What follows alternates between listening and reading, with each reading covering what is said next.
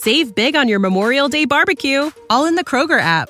Get half gallons of delicious Kroger milk for 129 each, then get flavorful Tyson natural boneless chicken breasts for 249 a pound, all with your card and a digital coupon. Shop these deals at your local Kroger today or tap the screen now to download the Kroger app to save big today. Kroger, fresh for everyone. Prices and product availability subject to change. Restrictions apply. See site for details.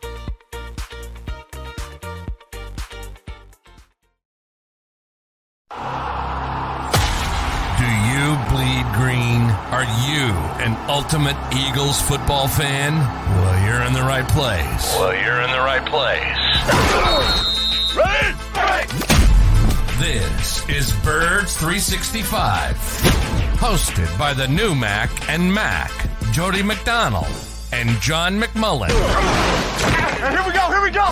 Who collectively have covered and talked about more than 50 plus years of Eagles football. Kick off your day with Birds 365. You'll get debate. We love to argue. You'll get the real story from inside the locker room. And you'll hear from some of the great football minds from around the region. You're about to become an Eagles insider.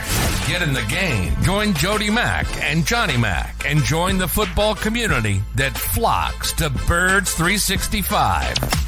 Birds 365 starts right now. Welcome to the NFL. Let's go. Let's go. Go.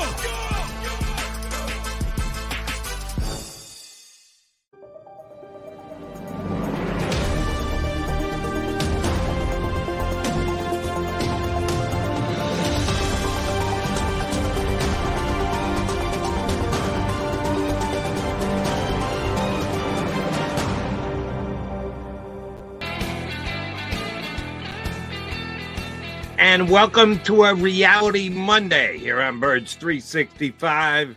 You got Mac and Mac, John McMullen, and Jody McDonald. And the reality is, it stinks. I don't know what stinks more the weather we're having here in the Northeast or the Philadelphia Eagles' performance against the Dallas Cowboys in Big D last night. Non competitive two weeks in a row not the way you want to be going into the last quarter of the season, but that's where we sit with the now 10 and 3 Philadelphia Eagles. And Johnny Mack and I will break it down for you for the next two hours. Uh, can I can I give you good news before we start to pick apart the carcass? That is, is there the- any good news? Yes, I have one specifically right, good e- good news it. point. Let's get it out of the way. Let's do that. Aubrey, maybe. Uh, no, that's for How the other. that team. I- dude? I'm talking Eagles here. Yeah. Um, they lost as a team. There isn't. Hey, you leave Michael Clay out of your mouth. You didn't lose. Um, yeah. Oh, yeah. They and they made the the punt. Uh, Yeah. Ruben, Ruben had the great stat. Did you see the last time the Eagles completed a pass on a fake punt that ended with a first down? 1988 was the last time they. Woo! uh, Yeah, Michael. Who would have John- thought? John Teltschik was the last Nice. Eagle punter to uh, successfully complete a fake punt fourth down pass going back to Washington in 1988. Of course, Rube finds that stuff. Uh, but you're right. Right, I, I stand corrected. We won't point to Michael Clay at all because the special teams were fine. But again, here's the only other downside to that. As you just mentioned, Brandon Aubrey, the Eagles had the second best kicker on the Yeah, field. that's night. true. And that doesn't true. happen to Jake Elliott too often, where he's the second best kicker on the field. So he, yeah, I can throw Michael in too. Uh, the Jake Eagles- didn't do anything wrong, though. He made both his kicks, although Yeah, they weren't as clean as normal, if you want to go that route. But uh, he made a 52 yarder. It's just that Brandon uh, Aubrey is Mr. Perfect 59 and 60 in the same day. The guy didn't even play college football. He played soccer at Notre Dame. Maybe somebody should uh, parse these college soccer uh, rosters when they start looking for kickers. He's unbelievable and, that's not 60 just squeaking it over the uh Right. the, the the crossbar he's banging those things through it's pretty impressive anyway and and dead center too. yeah It isn't like he's got to sneak them inside the uprights. He's making them from 59 60 with distance to spare and right down the middle, no less. The kid was scary good last night, and that was one of the things I got I got to do some eating of crow here. You know, I said to you here on Birds 365, and uh, it came to fruition across the board last night. Appreciated the fact that the Cowboys went out and got Stephon Gilmore when they needed an upgrade at the other cornerback position and he was really good last night. He some made some really good plays. He made the argument he might have been the best defender on the field for Dallas. I said they needed upgrade wide receiver, getting Brandin Cooks, uh, nice, very nice addition. Didn't have to pay too big a price. Uh, he's had an okay year to this point. He was very good last night against the stinking Philadelphia Eagles. Uh, but here were the three questions I had about the Cowboys. I thought people underestimated the chances they were taking in these three issues. Number one, the mm, head coach is the play caller, Mike McCarthy. Didn't know. I think he's a good head coach. I think he takes a bad rap as a head coach, but I didn't know how good a play caller, how much he wrote on Aaron Rodgers' coattails. He's done a damn good job calling plays for Dallas all year. Number two, they go without a kicker to start the year. A soccer player. How can you have a soccer player as your kicker? This kid's amazing. And number three was tight end. I liked Dalton Schultz and thought Dalton Schultz was a top 10 tight end in the league. You let him walk out the door to your in state rivals. Jake Ferguson do any uh, thing against Eagles last night? Did I miss him last night?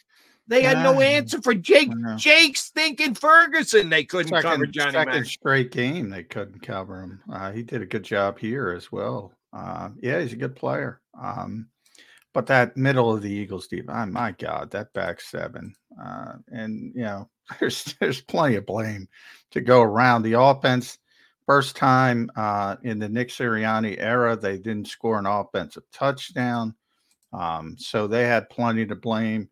Uh, defensive front, plenty of blame, but that back seven is just atrocious. I mean, and and Sean Desai getting blamed for it, and that's fine. I'm not the one who proclaimed him the second coming of the greatest defensive mind in the history of football. That was you people, as I get criticized for being uh, too optimistic uh, uh, on this particular team.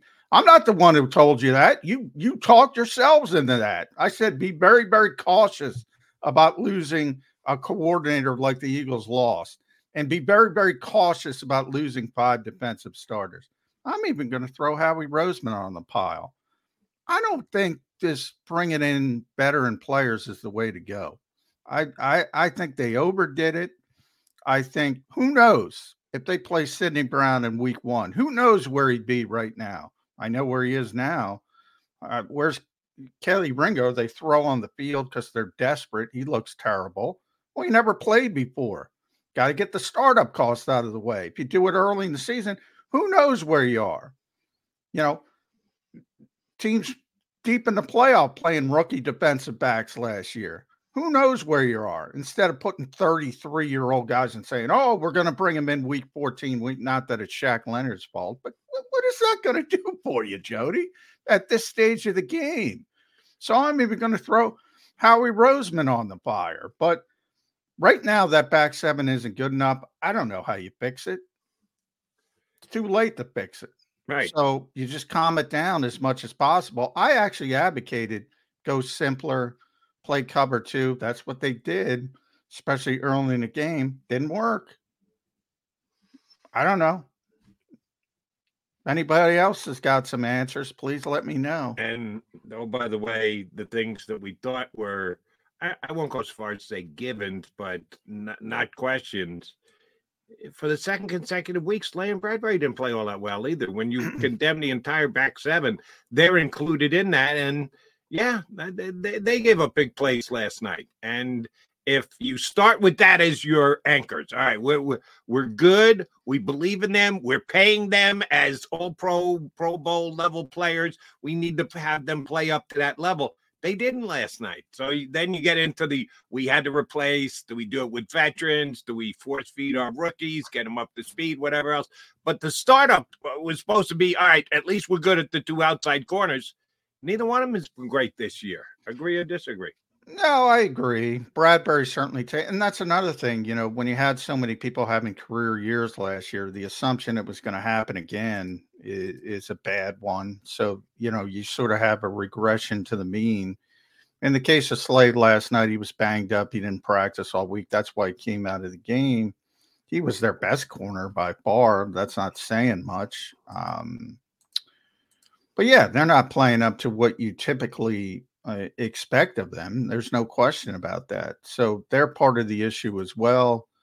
But, you know, linebacker we talked about, you know, Clay Harbor brought up TJ Edwards again. Jeff Kerr's getting me in trouble with these uh, goofballs that saying, you know, the Eagles offered TJ money. I don't know if that's the case. Um, I I don't believe it's the case, and I'm part of that problem. Saying perhaps if you go all the way back to pre agency, Jody, I said perhaps TJ just wanted to go home because I talked to TJ a lot over the years.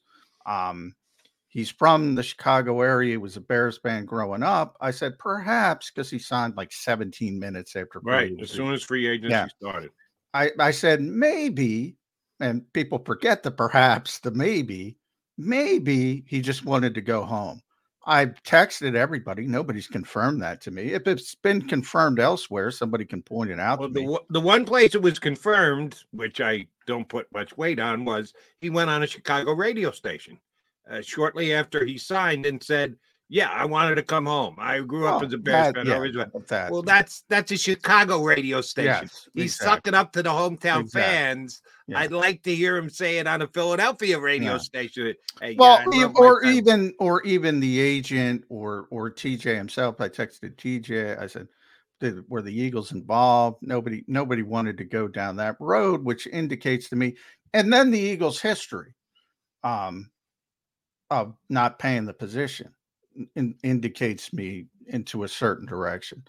I'm not saying it's not possible, but I don't believe that was the case. Um, and and we can go to Marcus Epps because Marcus Epps made a, a big play, uh, knocking Justin Jefferson out of that atrocious game. Um, but I, wait, you know, wait, wait, there was a big play made in the well, yeah, relatively, game.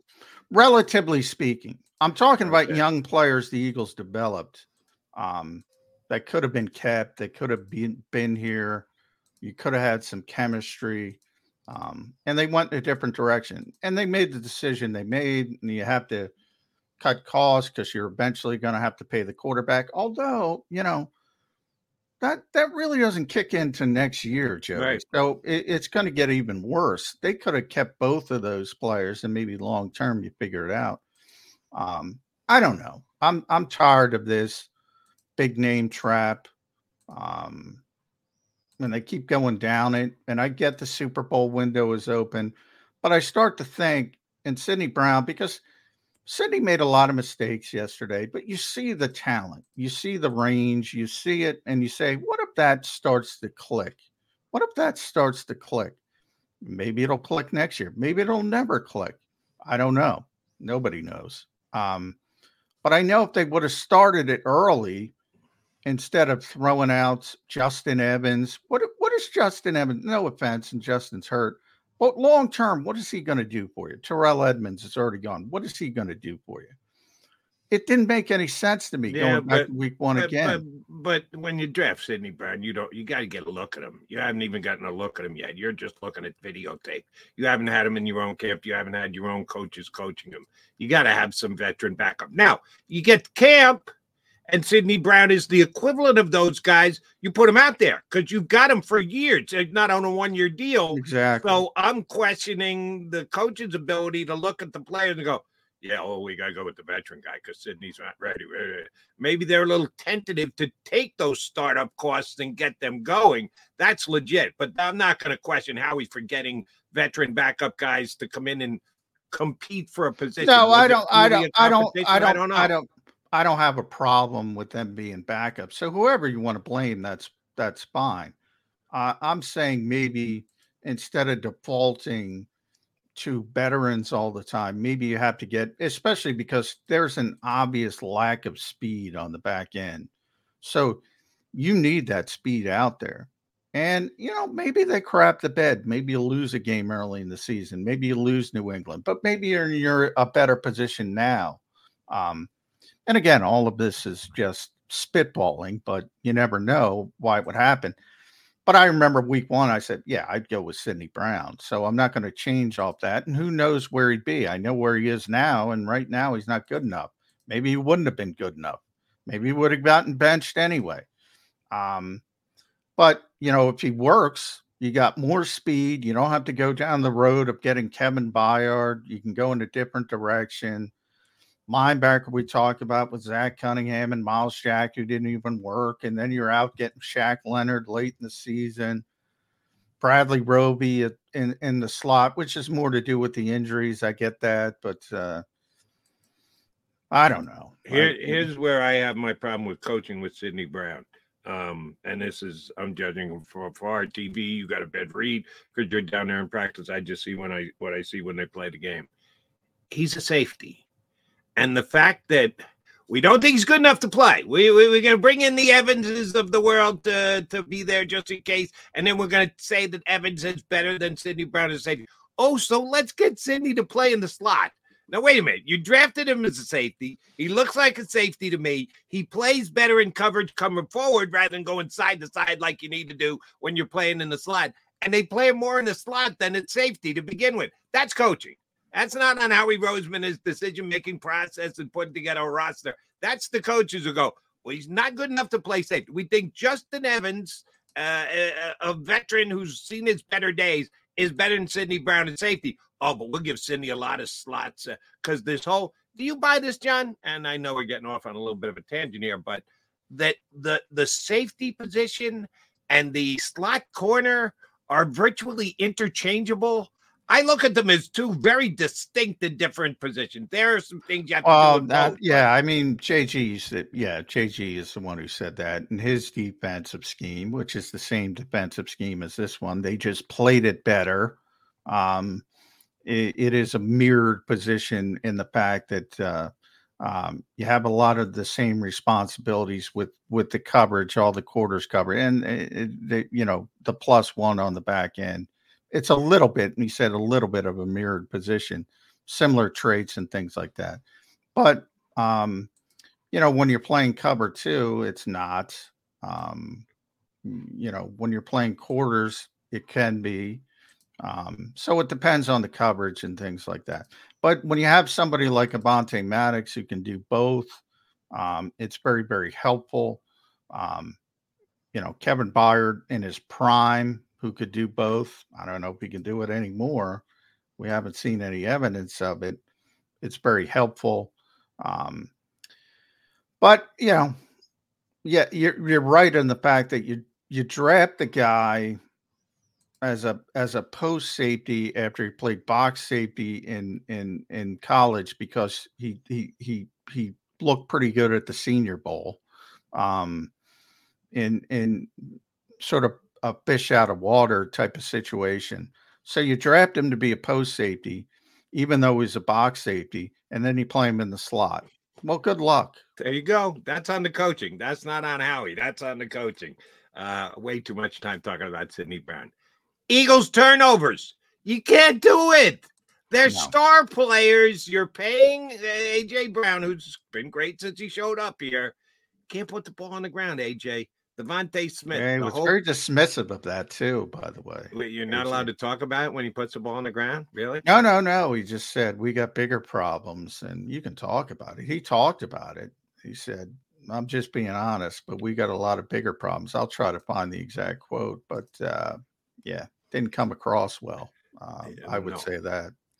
And DeVonta is uh, as good as it come with young wide receivers and it was late and i thought just on first glance that they they should have blown it dead they showed a slow-mo instant replay ball came out you got to you got to take it to the ground with you and Jalen Early gave yeah. the ball up, and that was a dynamite defensive play. That was a tremendous defensive play. You just can't let that happen. By and the way, you, the yeah, the other team. I'm glad you brought that up because nobody takes the football way better than Dallas on the defensive side. The other, the other people. But here's the AJ quote: I think we are trying to make plays, man. You know, of course, we have to hold on to the ball, but we're trying to make plays. Holding on to the ball, of course, we want to hold on to the ball, but that's the least of our worries. That's just me being honest. Um, I will say, I think it was Donovan Wilson on the Jalen Hurts fumble. I think it was Bell on the DeVonta Smith fumble, and I think it was Gilmore on the Brown. They're really good at taking the football away. So too often Eagles fans don't pay attention to the opponent. Right. Nobody's better, especially in the secondary, at taking the football away than the Dallas Cowboys. And it's been like that for years. It's Right. not just I was going to say, if John McMullen knows it the day after, guess what? The Philadelphia Eagles should have known it the day before. AJ Brown's got to know that. Uh, DeVonta Smith got to know that. Jalen Hurts got to know that. They're going to punch at the football. They're going to try and take the football away. This is what they do. You have to be extra cautious and hold on to the football. And they didn't, plain and simple. You're not putting the ball on the ground three times and winning a game like that. and that's those are the Eagles' best players. All of them. Bang, bang, bang. Right. If Quez had given up, we all would have went, Yeah. It's Quez. Yeah, it wasn't exactly. Quez. They couldn't get the ball to Quez. Quez doesn't make any catches in a game like this. The Stars unfortunately gave it up. Speaking of stars, a return of a star. Little under the weather, little IT issues last week. We missed out on Jeff Kerr. We are I'm going to yell at Jeff right off the bat. I hope oh. I can't Well, wait. I'm sick.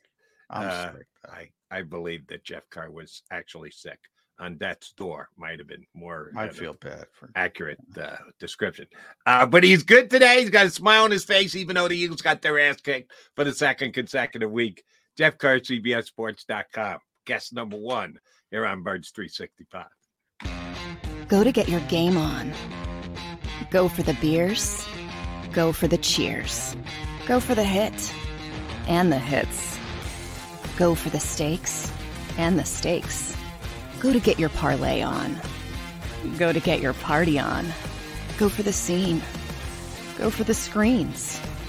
Go for the gallery. Go for the win. Go to Ocean. Visit theoceanac.com to plan your visit.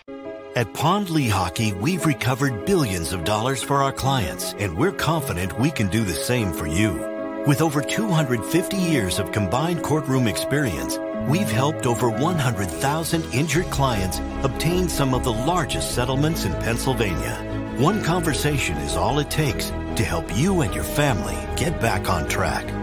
If you've been injured in an accident, give Pond Lee Lehocky a call.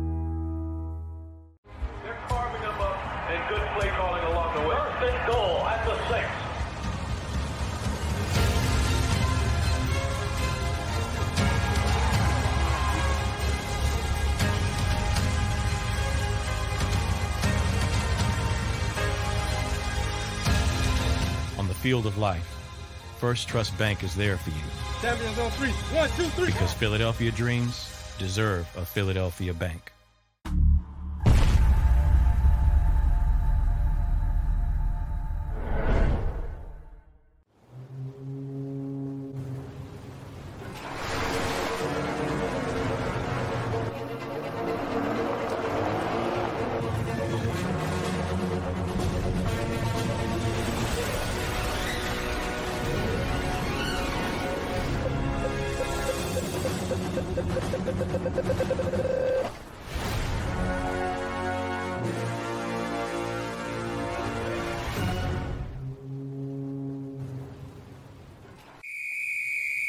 Underdog Fantasy has a way for you to play alongside your favorite football team all season long with their fantasy pick'em game. You pick between two to five players, select whether they'll go higher or lower on one of their stats, then do what you usually do on a Sunday watch the games. You can win up to 20 times your money in a single game by going five for five. It's a fantasy game, and the sports betting show wants you to get involved. Go to UnderdogFantasy.com. When you sign up, use the promo code WIN, and Underdog will double your first deposit up to $100. That's UnderdogFantasy.com. Use the promo code WIN.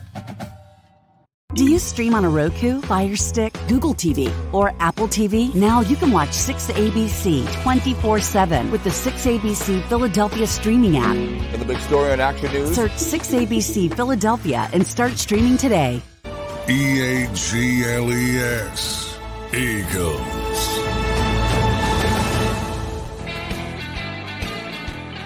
Appreciate you streaming in on a tough morning here on Birds 365. Eagles get their tails handed to them for the second consecutive week, and we missed Jeff Kerr's commenting on the 49er beatdown, so we got him in time to get the Cowboy beatdown coverage in. Oh, Uh, double beat down. Yeah, two weeks in a row, not good. Much ugliness. Jeff Kerr, what concerns you most about this now on a two game losing streak Philadelphia Eagle team? No fight.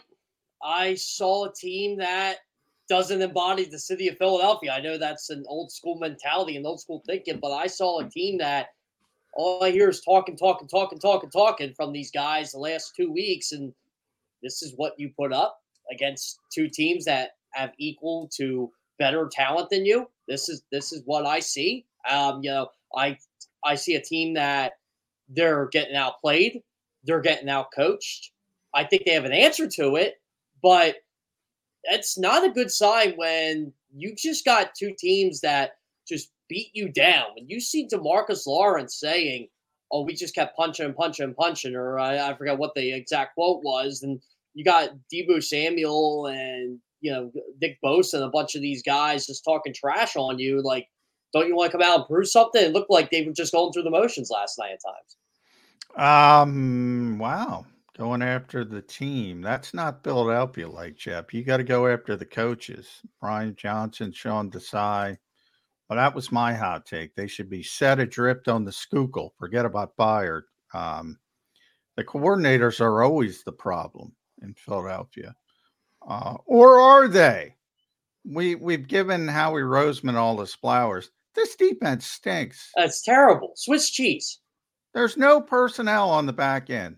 None. You have a descending couple outside corners now. Some of that might be injury related. Some of it might just be coming down from a career year when it comes to Bradberry. But all the moving parts in all the other places.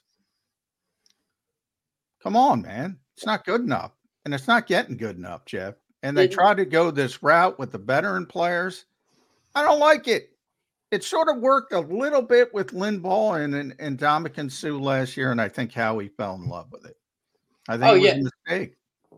I you know same with Shaq Leonard. I knew Shaq Leonard wasn't going to be, and look, he barely played last night. John, do you know the exact number of snaps he played?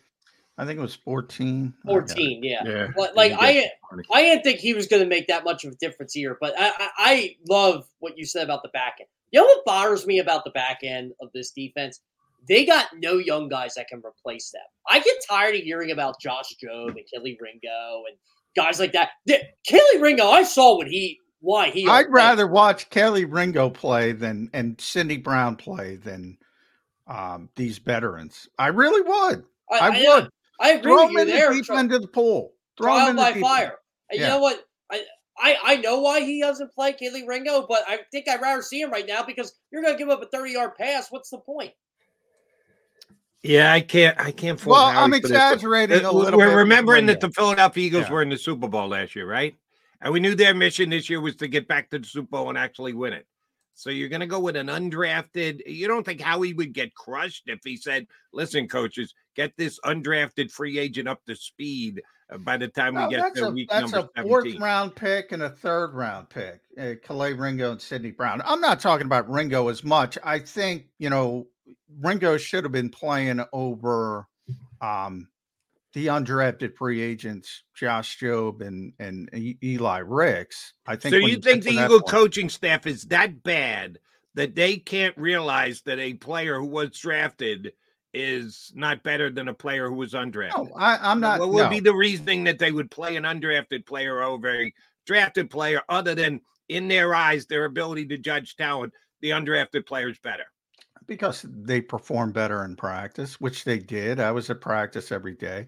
But at some point, you have to say, you know, maybe a certain kid with more talent, maybe he's a, maybe he's a game day player, maybe he's not a practice player.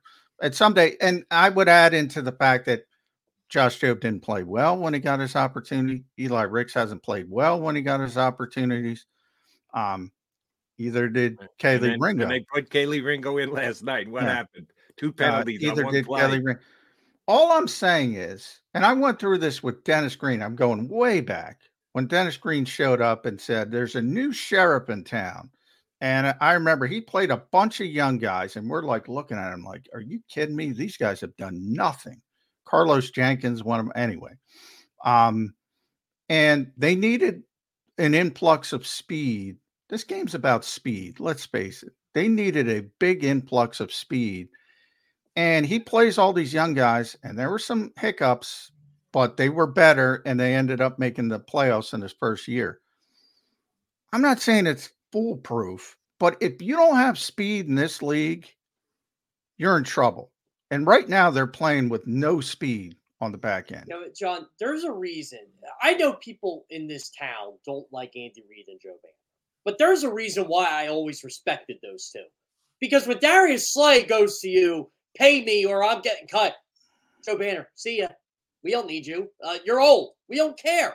And you're seeing the result. James Bradberry, same thing. It's almost like, okay, we couldn't get CJ Gardner Johnson for whatever reason. You know, we, we have our sources, we have our you know opinions on what happened there. And then it's like, okay, well, we'll go sign James Bradberry, even though we weren't going to sign him. Well, now James Bradberry's old. And now you got two old quarterbacks and you got no one to replace them. Like you said, Josh Jobe, when he comes in, he doesn't play well. I'm not saying he won't be a good player, but that's the vision I have. Same with Kelee Ringo, same with Eli Ricks. Um, Sydney Brown has at least has shown some flashes, but again, he's another one. Got to play more. It's I, I, they're they're good at defensive tackle, but uh, that's the other issue I have too. Does anybody besides Haason Reddick and Josh Sweat rush the passer on this team? Do, they, do they tried even... to get Nolan involved yesterday a little bit more. Yeah, a little, a little bit. He had half. one pressure and played more yeah. snaps than he's played all year. Yeah. Got time. Yeah, yeah, yeah, when they were down 20. But he's another guy. Yeah. I mean, um, I, I have some worries about Nolan Smith, about can he hold up and the shoulder, and maybe he's not healthy and all that kind of stuff. But if he is healthy, yeah, he's got to be out there. And he should be ahead of where he is now. They, they seem to have trouble with those startup costs, and, and they don't want to go through it. Maybe because they are a Super Bowl contender or were a Super Bowl contender. I'm not sure where we are. Um, they don't want to go through them. Boy, man, what's the 49ers? How many how many defensive backs they they played last year that were young players? Was it the 49ers? 49ers um, played a lot. I mean, uh, Lenoir was one of those guys. Like I, I I mean, I know they kept um uh Hufnagel is a young guy too, who's out well, by the, the way. The team that did better than anybody else was the Chiefs. They yeah, the Chiefs. I'm oh, sorry. Oh, yeah, yeah, well, the Chiefs got tons the and Chiefs. tons across That's who I was thinking of. The Chiefs. Thanks, Jody. Yeah, and they won the damn thing. Yeah. And they're playing all these young defensive backs. You think those guys did make mistakes? I they, guarantee they, they made a lot made during mistakes. the year. They made Yeah. a ton. They made a ton of the Super Bowl, but Yeah. they still play it. And now they got an elite defense. Uh, by the way, can I just go off on a little rant about the Chiefs?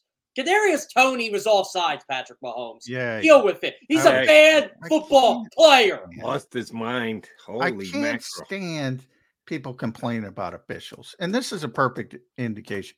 By the way, and I'll give him uh, his just due because he does a great job. There's a, a, a Twitter account, NFL Ref Stats, uh, one who does a tremendous job breaking down all the information, and he sends it out to media people. So now all the media people have all this information, which I don't think is a good thing. So you come into the to use the Eagles Cowboys as, as an example the Eagles were seven and zero with John Hussey uh, uh, as a as the referee coming into last night's game, and all the Cowboy fans were losing their minds during the week. Oh my God! Look at what the league is doing. And then after the game, the Eagles. He was also a home field referee. Uh, the Eagles are complaining. Oh, they got called for a pick. They picked up this flag. They picked up that flag.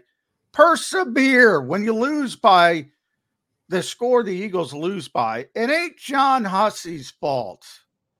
And if you're offsides, yes, Jeff Kerr, you're offsides. Kadarius Toney's the dumbest player in the league. Uh, I'm sorry. I'm sorry. You're blatantly offside. Um, yeah, they threw the flag. Live with it. So, so John, when that play happened in real time, I'm getting ready for you know the blah blah the Eagles game for CBS, but obviously I'm really paying attention to Chiefs Bills because one, I like both those teams. I said it before it even happened. I'm like, is he? Did he not signal to the official? And he didn't. And you know, Patrick Mahomes, for him to say what he said after the way he won a Super Bowl last year, I, I, I, I've Yeah, had enough. frustration. And then the, the, the week before, sorry, Joe, the week before They had that pass interference that wasn't called on uh, MVS. But guess what? Earlier in the season, they were getting calls every week, and everybody was saying, "Oh, the Chiefs win every game because of the." Earlier in that quarter, they'd gotten a call that I saw. Yes, that's not a penalty. You, you know where Uh, the so real those things frustration kind of- lies? You know where the real Yeah. frustration lies with Patrick Mahomes?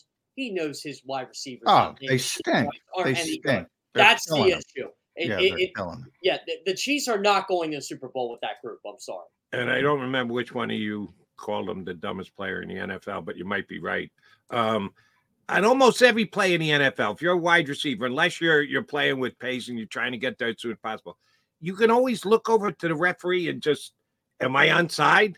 And he'll nod his head and go good or as in you have to take a half step back. And Toney didn't even bother. I So was a, taught a this. solid foot offside. I That's never- on you. Why didn't you look at the ref? He would have told you move back. They do it all the time. I was taught this in fifth grade, and I never played wide receiver. There's certain things you do. It's he didn't do it. He's just dumb. He's a dumb football player. I don't. I can't believe Kadarius Toney is in the National Football. I can't believe the Giants took him in the Ah. first round. That's that's the the bigger question. as Well, that's why the Giants suck. They draft players like Kadarius Toney. All right, I I I started a new thing on Twitter where I'm going to uh, tweet one hot take after each game uh, because people get rewarded for this. Um, so I'm going to put one outrageous hot take about each game. My hot take this morning, guys, was fired? Question mark. Sean Desai, Brian Johnson be should be set adrift on the Schuylkill and banned from polite society. now, I think that's pretty clearly a joke. Sure enough, there's one guy said, "Is this for real, or is John being tongue in cheek?" I, I, I, I, I anyway.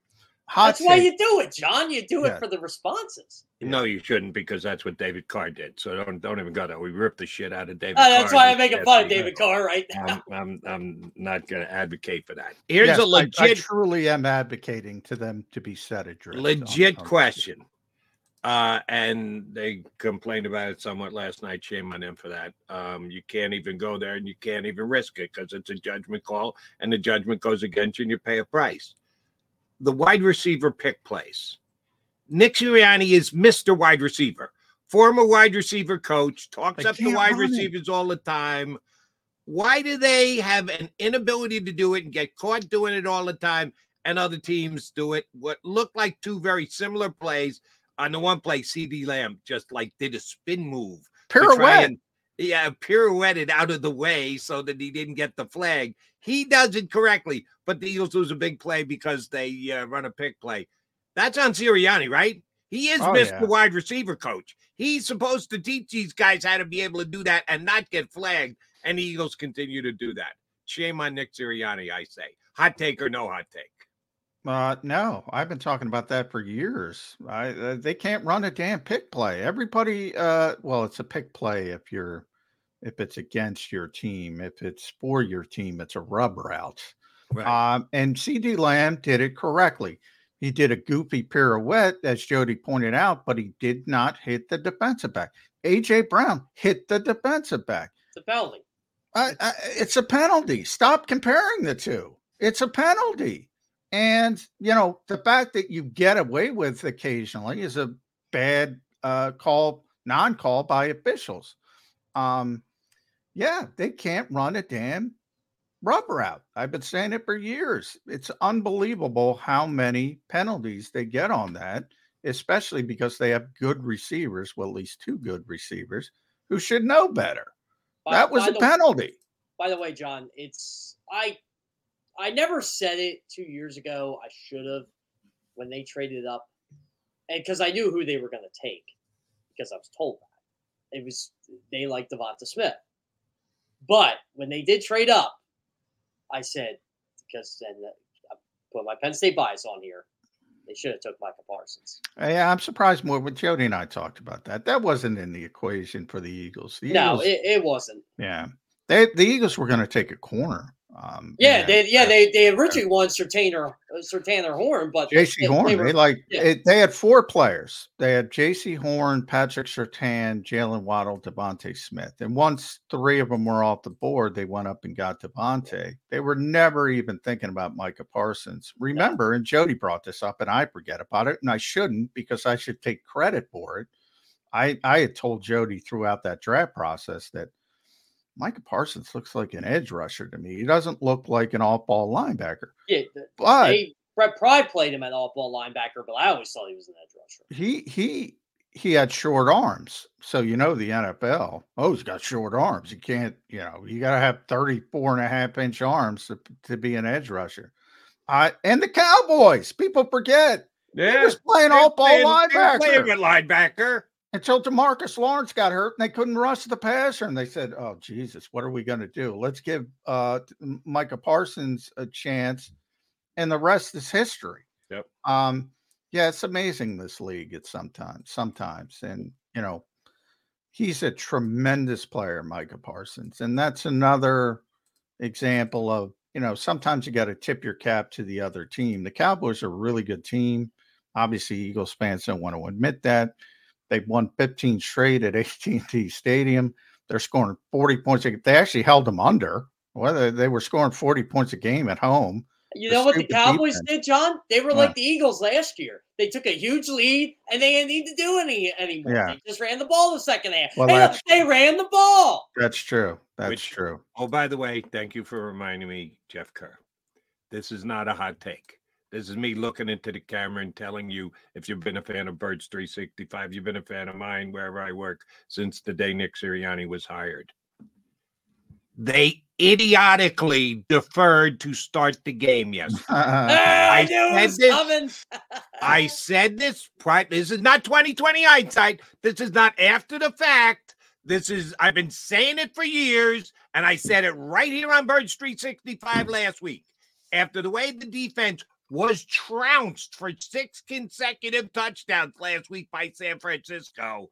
If you get the coin flip, take the ball. Maybe you get a drive. Maybe you get to play from in front. Maybe you go down the field and get seven. You do not let the Cowboys come out and march down the field and get a touchdown on you at your expense. You give them the ball. And what happened? They won the coin flip. They kicked off, and the Cowboys went right down the field and stuck it into the end yeah, zone. Man. And the Eagles were playing for. That's a hell of a run, by the way. They they went ten consecutive drives, giving up points. Um, yeah, so let's get our defense out there as quickly with, as possible. That with, is just. Uh, th- that's coaching malfeasance. I'm sorry. J- Jody, the fact I, that you make the decision ahead of time based on analytics not having anything to do with the situation or the individual game matchup is just wrong. I don't care how strong the analytics are. I don't care that Bill Belichick has given it his blessing. Screw it. You gotta play, make an yes. individual decision on an individual game. And I was, I picked the Eagles. I trust the Eagles. When the coin flip went up and they said we'll kick off, I said, oh, we're we're screwed. We're screwed. They lost the game on the coin flip. Yeah, they, they, they did. Basically, well, yeah. a lot they, of times that happens. Left. It's over as soon as before it ever starts. But my takeaway from the game was for CBSSports.com, and I wrote like why the Cowboys won. I said, well, the Cowboys dominated all three phases of the game, and I put why the Eagles lost. I actually did mention I'm like the Eagles lost once they decided to defer.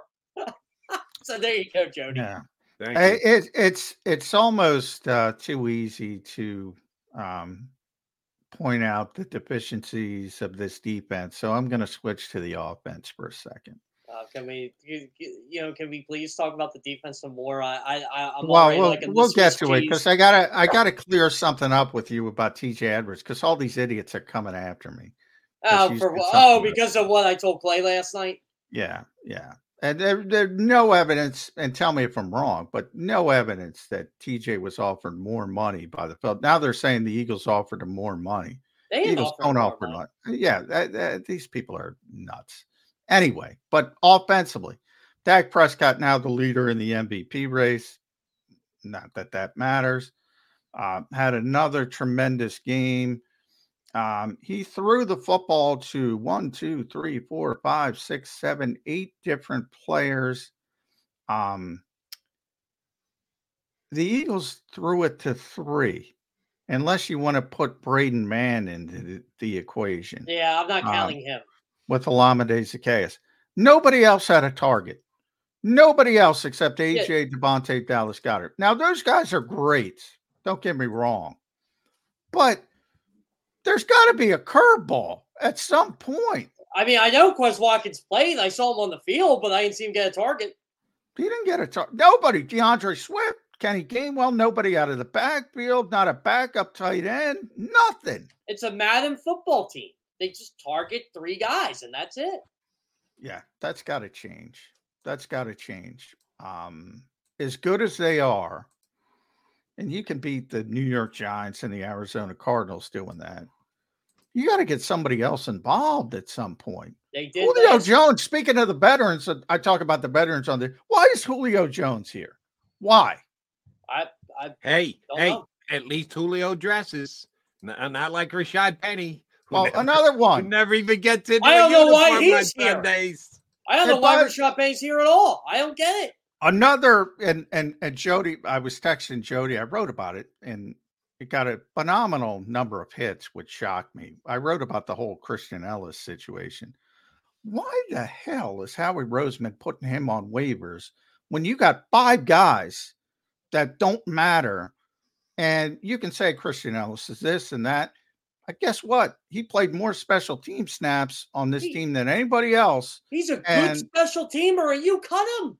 Yeah. Someone was going to pick him up. And I don't know about you, Jeff, but I haven't heard anybody, six teams claiming anybody in recent years. Six freaking teams claiming them. And you got Albert O and Rashad Penny who don't even dress. You could get, probably get Sua Opeta back uh, through waivers.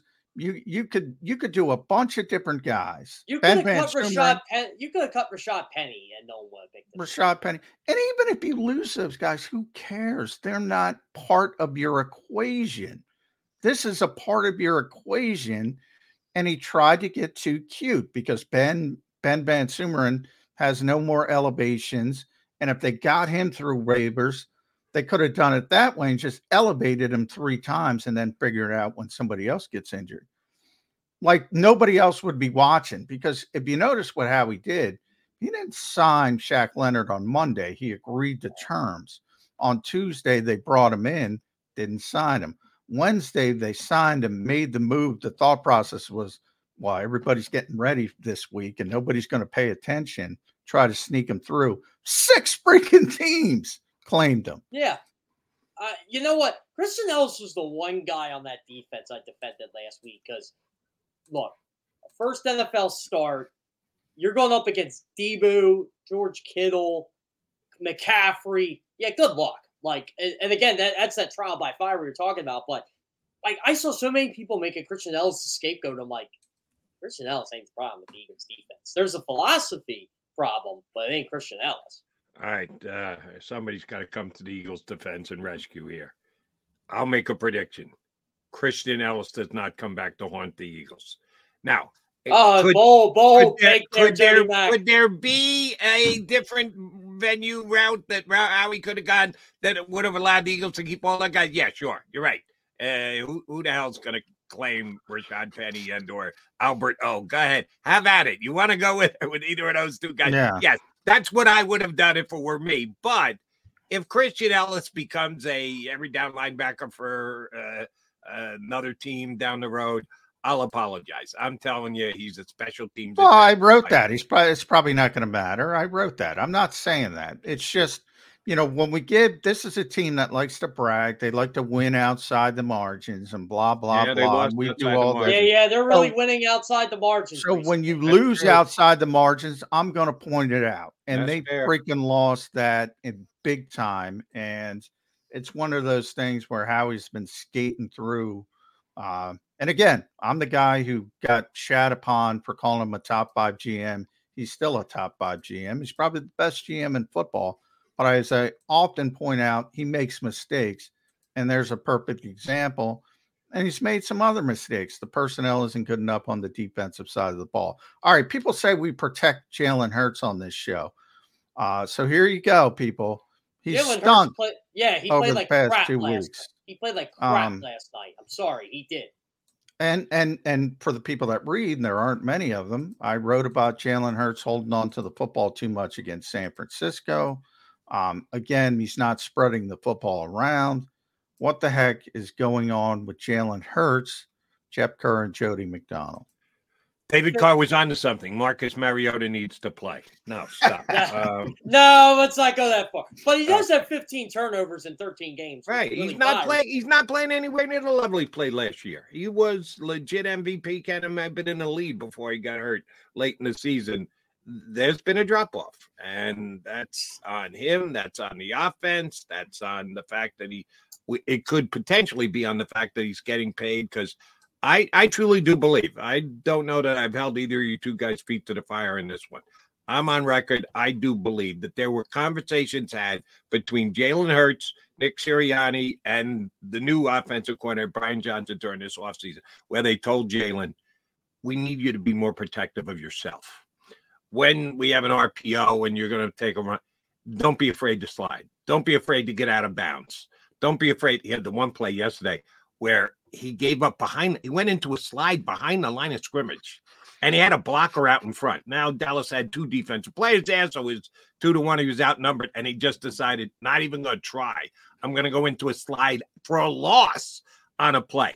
I believe that he they all agreed. I don't know that Jalen fought it. I don't know that Jalen started the conversation, but between the three of them, they all agreed Jalen Hurts wasn't going to take as many chances this year because of the $250 million contract. Do you guys agree or disagree with that statement? Go ahead, Jeff.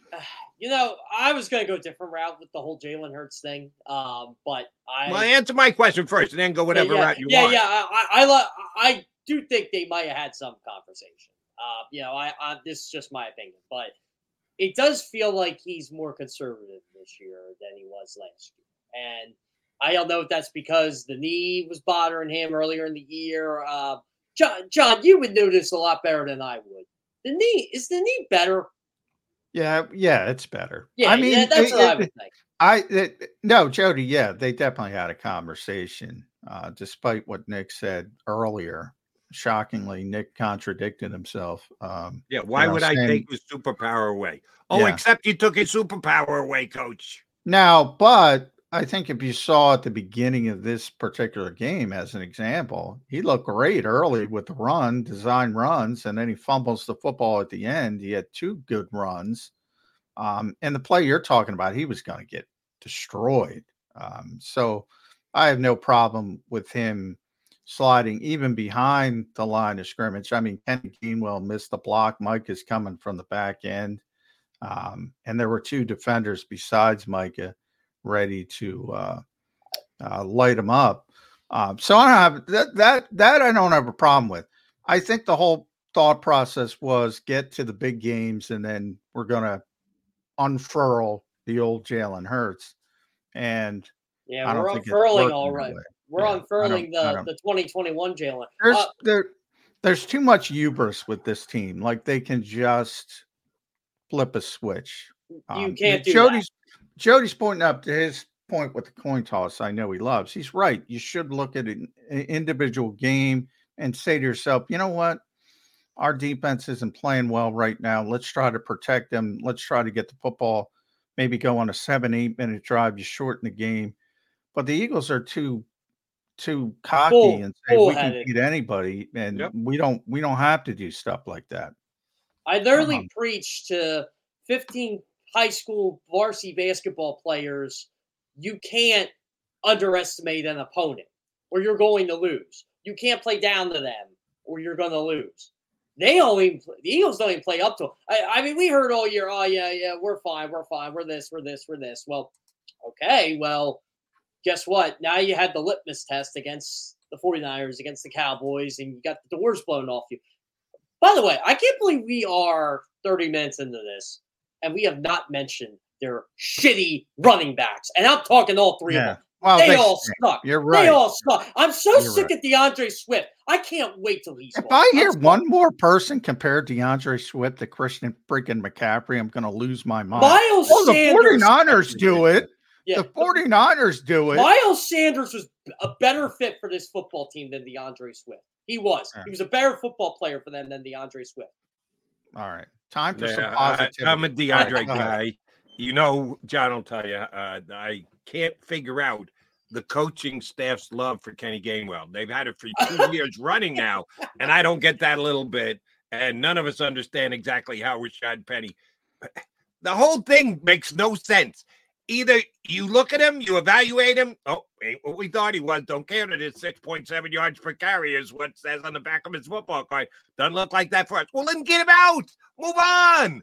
But they just cling to him all year long. Well, That I tell no sense. Seth, I guys, still say DeAndre Swift's a damn good running back. Check the stats. He's in the top six still in the National Football League in rushing. Jeff, you can take all the shots you want at him. He's way That's ahead of Miles Sanders right now. Where is Miles Sanders compared to uh, DeAndre Swift? Miles even Sanders close. is a better football player for this team than DeAndre Swift was. Bottom line. Bottom line. Last year, I don't disagree with that. Last year, Yeah, well, this um, year Miles had a very good year last year. Miles had a very good year. Yeah, if well, you this put, year if they- you put DeAndre Swift on Carolina, he'd be Miles Sanders. I mean, they're probably they're probably about the same. But the yeah, but we didn't say Miles Sanders sucked last year. The way Jeff just said the entire Eagle running back room sucks. No, Miles made Miles made the. I, I'm not going Jep. I think DeAndre's a, a above average player, but I think he's an above average player, and I think too many people in Philadelphia think he's a star. Uh, that Yeah, don't why? Because he's from here. That's the problem. if if he was from Dallas, Texas, they wouldn't be thinking that. Um, all right, positivity because it is uh, Mental Health Monday as well as Overreaction Monday, Reality Monday. I think Jody called it. So I'm going to go Mental Health Monday. This team's ten and freaking three. All right, They're they gonna go 14 and three, by the way. Yeah. If they go 14 and 3, um are people just going to be right back on the train and say, ah, there's a couple hiccups? I mean, right now it doesn't look good if they have to go to San Francisco or Santa Clara, actually. But um, if they have to play the Cowboys here, I'd pick the Eagles. Now, if they had to play them down there, I'd pick the Cowboys. John, Um, this is what you missed. This is what you missed from me last week. Um, one of my famous one-liners was, "I'm glad the 49ers won their version of the in-season tournament with that huge week 13." Ah, I like that. I, I like that. Yeah. Because that's all they did was talk trash the entire week. I'm like, congrats, you didn't beat them when it counted last year. You weren't beating them with Brock Purdy last year. Oh, and by the way, don't lose one game the rest of the way because you're not going to get what you set out to get. And I, I agree with you. I'll still take the Eagles' chances at home. They, they don't win in Dallas, period. They haven't won in Dallas since 2017. No. They just Yeah. don't win there. So Yeah. to me, that was a. I, I look. I, I didn't think they'd get their doors blown off, but I also was like, they- they're probably not going to win this game. I mean, they still they're still ten and three. They still have the best record in the NFL. and they get to play the Giants twice. The They get to play four the. Giants twice. They get the to red play the hot Cardinals. Giants. The red hot Um, Giants. No, Now, Seattle, let's see what we'll Giants see. do tonight against those Packers. You you burying the Giants. The Packers. Yeah, struggle oh, with uh, the Packers are going to destroy. The Giants thing. beat the Patriots, Both who were those guys somehow are worse going than them. destroyed by double digits. I'm- on I'm the a big road. Jordan- I'm- by double digits on I've the been road. talking about Jordan Love since the preseason. I took some hits early in the season. Here he comes, and they're going to make the playoffs. The Green Bay Packers. Yeah. Do you guys want Um, a hot take on the New York Giants that I haven't given one all year? Go ahead. I've been right on. Tommy DeVito should be their quarterback to start next season. Stop. No, come on, Stop. come on. Jeff on. Kerr should be their quarterback over Tommy. no, DeVito. no, Come on. no, no. I Come can't on. throw. I don't know what the Giants are going to do at quarterback, but it's it can't be involving Tommy DeVito. It can't be. Well, boy, we saw some bad quarterbacks out there yesterday. Bad quarterback play. Yeah, Boy. but so good. Joe for- Flacco was not bad. And Yeah. Joe Flacco, that old man, and Jake Browning, two weeks running. Oh yeah, Jake's Bengals doing are good. No drop playoffs off from Joe Burrow. If if anything, elevation from Joe Burrow for two weeks. Yeah, The, the Bengals are going to make the playoffs because of Jake Browning. They might. yeah, All right, man. We- He was a great quarterback at Washington. I tell you, he was one of those guys. He was sort of like the Eli Ricks of quarterbacks. He had one his first season. Everybody's like, this guy's going to be a top fifteen pick, and then he had to play two more seasons and uh, turned into an undrafted free agent.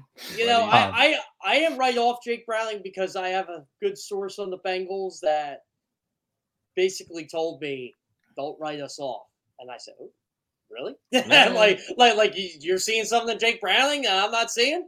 Okay. I did nah. 180. I wrote him off when Burrow went down. Then when I watched Browning play last Monday night, I go, all right, I'll give this kid another chance. Yeah. And he came up big yesterday. I so. actually said that to the source. I, I went right back to him Tuesday. He gets uh he gets Brian Flores on Saturday. You're going to learn a lot about him because he's yeah. gonna, uh, Brian. Some, uh, by the way, John, how about that three nothing barn burner? That yeah. Super Bowl eleven rematch boy. right there. Boy, there's another guy. It, when you need mealtime inspiration, it's worth shopping Kroger, where you'll find over 30,000 mouth-watering choices that excite your inner foodie. And no matter what tasty choice you make, you'll enjoy our everyday low prices, plus extra ways to save, like digital coupons worth over $600 each week. You can also save up to $1 off per gallon at the pump with fuel points. More savings and more inspiring flavors make shopping Kroger worth it every time. Kroger, fresh for everyone. Fuel restrictions apply. Save big on your Memorial Day barbecue, all in the Kroger app. Get half gallons of delicious Kroger milk for 129 each, then get flavorful Tyson natural boneless chicken breasts for 249 a pound, all with your card and a digital coupon. Shop these deals at your local Kroger today or tap the screen now to download the Kroger app to save big today. Kroger, fresh for everyone. Prices and product availability subject to change. Restrictions apply. See site for details. Frustrates me when I know something coaches don't know. It frustrates me. So I, I brought it up with uh, Micah Parsons. I'll bring it up with Kevin O'Connell and Josh Dobbs. You got to change your offense, dude. If you're going to run a Kirk Cousins offense, you should have signed Joe Flacco or you should play Nick Mullens. And sure enough, and Jody knows Nick Mullens stinks to high heaven, but um, he can throw a play action pass. Josh Dobbs can't. So if you're going to keep running play action, and Kyle Shanahan and, and Sean McVay's uh, offense, you got to play a style of quarterback that can do that. Frank God, got a head coaching job because he changed the entire offense for one quarterback. Yeah. And won exactly. a Super Bowl. Um, it, but you got to do it. Josh Dobbs has kind of come back down to earth. He was the hero. But I agree with John, though. You're running you're playing a square peg in the round hole with John. Yeah, you're playing Kirk Cousins offense. It's ridiculous. Agreed. Don't you guys, all, all, all, Jake, before you were, uh, I just love how Joe Flacco is tearing it up right now. He's better than Deshaun Watson has ever been all year. Oh, and by the way, the Jets could have had him. Everybody that needed the quarterback could have had him, and they didn't get him. And now the Cleveland Browns are probably going to go to the playoffs because of Joe Flacco. Yeah, uh, I watched Flacco play with the Jets. He could still throw the football, but he couldn't move. That uh, oh, well, he they, can't move. If yeah. they could have gotten any pressure on him yesterday, Cleveland doesn't win that game. But shame on the Jack; they got no pressure whatsoever. All right, Jeff Cook, we got to let you run. We kept you over a half an hour. Thank you very much for jumping in with us today. Glad you're feeling better. Glad you got your IT stuff all uh, worked out. We will get you back here again next Monday. Thanks, buddy. Thanks, Jeff. Absolutely. Last Monday was hell, guys. Read here. Read him at CBSSports.com. Jeff Kerr here with us on Birds 365. All right, McDonald, uh, McMullen coming back. Uh, we've got uh, BLG, Brandon Lee Gowton, joining us in less than 20 minutes. Keep it right here on Birds 365.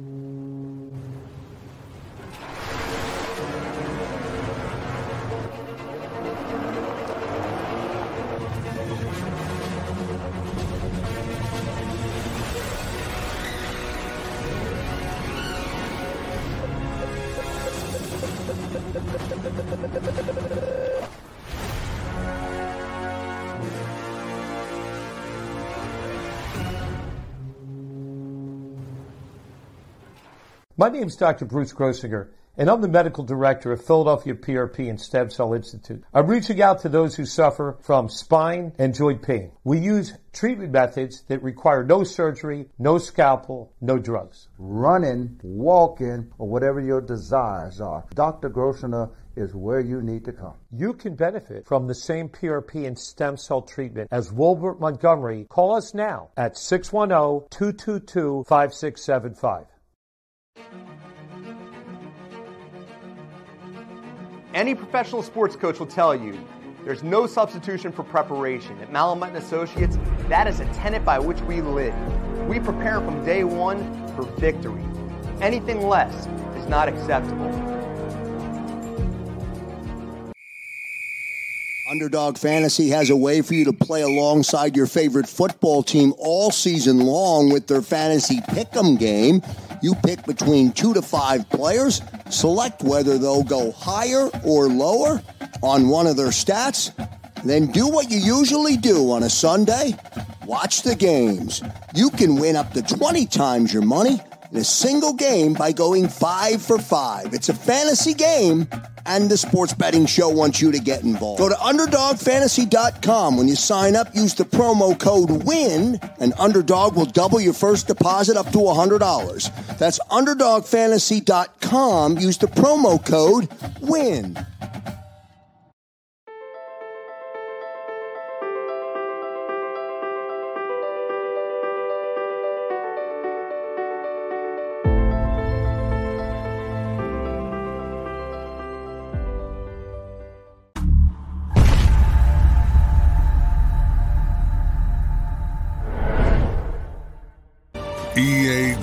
G L E S.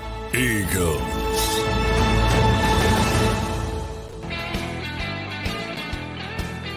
Mac here on Birds 365, hour number two on the second consecutive Monday of beatdown after the Eagles take it in the shorts from both the San Francisco 49ers and the Dallas Cowboys. Yes, yes, they probably a little more painful because number it was number two. After you take one, the second one hurts more. And number two, it's the Cowboys. And that is never a good thing, but they have been dominant over the Eagles in that building. Uh Johnny Mac, we kind of tore apart the Eagles back seven uh, in the first hour. Rightfully so. They're just flat out bad. And I guess the the return of Zach Cunningham wasn't as big a deal as some people thought it was going to Oh, we get Zach back. We'll be fine at linebacker. No, not really. Uh, very similar to what happened against San Francisco. But I'm going to go here again, John, and I did last week, and I, I stand by my position. The defensive line is not going to pass for me. If you want to comp them to the back seven, are they better than the Eagles back seven right now? Oh, yeah, because the Eagles back seven is atrocious, but that doesn't mean everything's okay up front. Dak had time, other than the Fletcher Cox great hit, punch it out. And That was a great play, by the way. It was. It was great play. You can't win a football game on a great play, No. specifically when you're That's down. by- Zach Martin as well, that play. So that makes it even greater. Uh, but go ahead. You're right. One play is not going to make a difference. But uh, Haason Reddick had a couple of sacks. Um, w- was Josh Sweat in attendance? I know that it says his name in the box score, but did he actually play or because Yeah, he was Josh, as uh, invisible as you can get um, last night? Well, you know, that's Trent Williams, uh, followed by uh, Tyron uh, Smith. I mean, uh, you know, I, the people look at the opponents. Um, it shouldn't surprise people. Now, I'm not sure who Seattle's left tackle is, but uh, just the fact that I don't know it uh, not uh, indicative. It, you're you're literally talking about two Hall of Fame left tackles back to back. That, that I don't know how rare that happens, but it's pretty rare. Um, so it's no surprise to me Josh has taken a step back the past two weeks.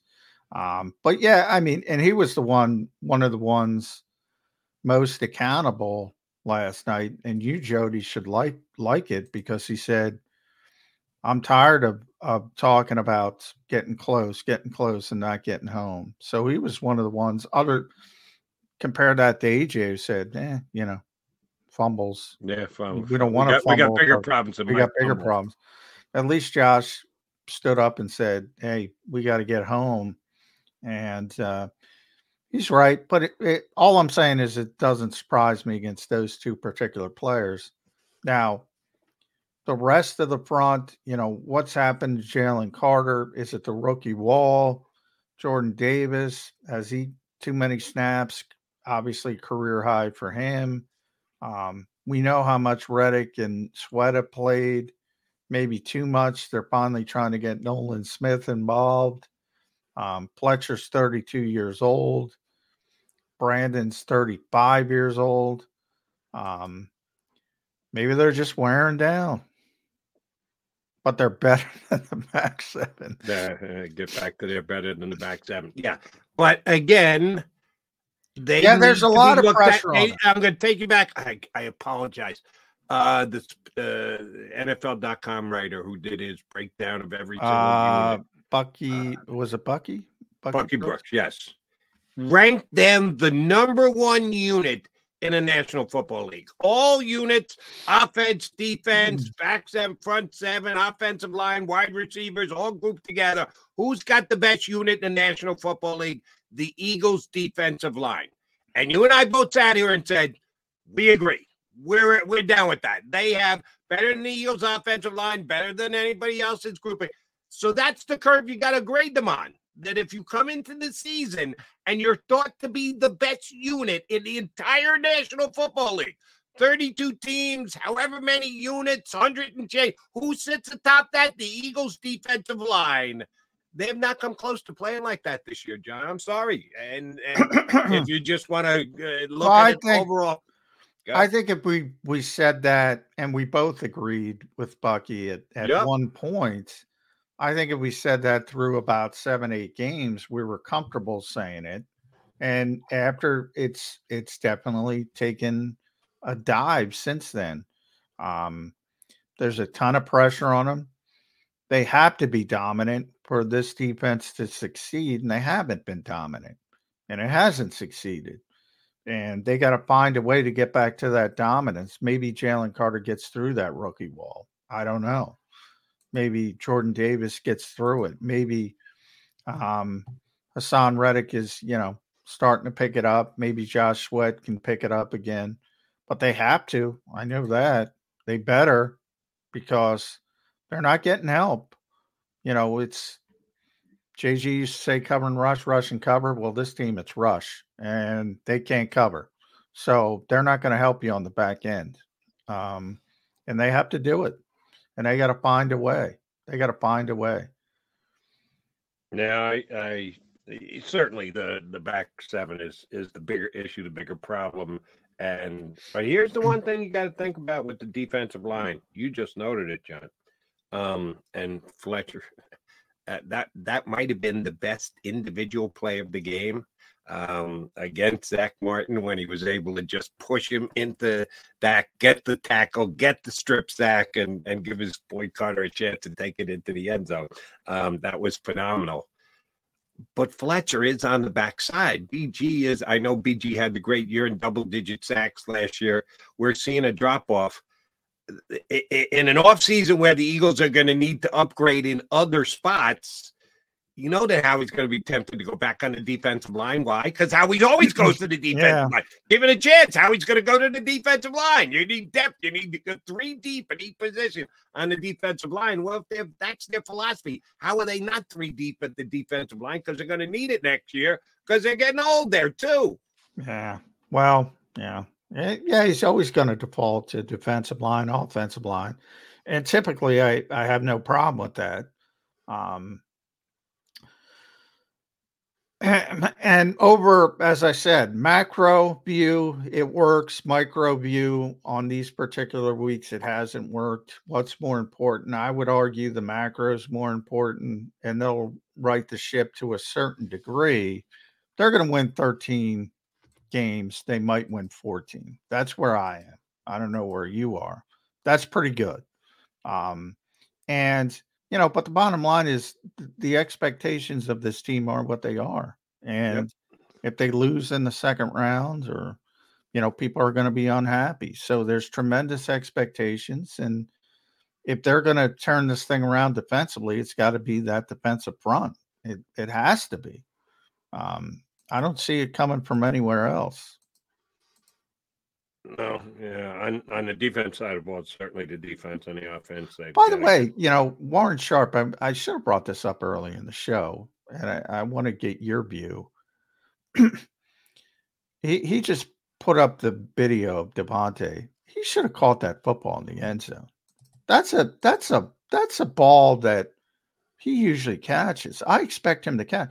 And AJ before that, he had a big drop at like that would have been at like the line. four yard line. Yeah, at the sideline. Would have been at like the four yard line. Boy, that was in a now that I start thinking about it, that was an uncharacteristic game from DeVonta Smith and AJ Brown.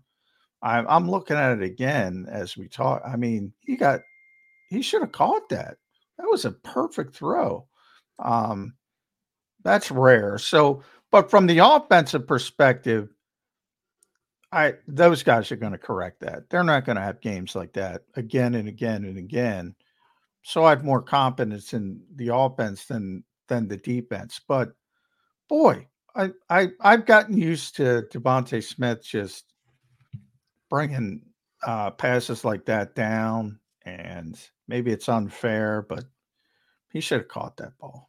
Yeah, the one that uh, AJ had, and it it looked like the timing was slightly off because the ball came in right at about waist high, which usually when you've got the ball, you're trying to get the ball to AJ Brown, you're trying to throw it where he can go up and out muscle somebody. And it was not the case, but it was a well thrown ball, and he was open and he turned to get the football. And granted, it hit him in the, the bread basket rather than up above his shoulder pads, but he like half hearted the effort. He yeah. Well, turned... you know, I don't think he half-hearted it because I talked to AJ a lot. He, he he's a big late hands guy. I think he was going late hands and it was too late. Trying to yeah. fool trying, the trying to fool thinking, the defender that the okay. ball's not coming and then put up your your hands and he's very good at it. But I think he pushed it a little bit too far and all of a sudden those late hands were too late. Too late. Yeah, yeah. that that's on AJ. He said that was a catchable ball too. That's why Hurts was not good. Don't, don't think take this as a defense of Jalen Hurts and oh my God, everybody else but Jalen. No, no, Jalen did not play all that well last night, but he was not the main culprit in their loss. A lot of times the quarterback gets all the credit when they win, takes all the blame when they lo- lose.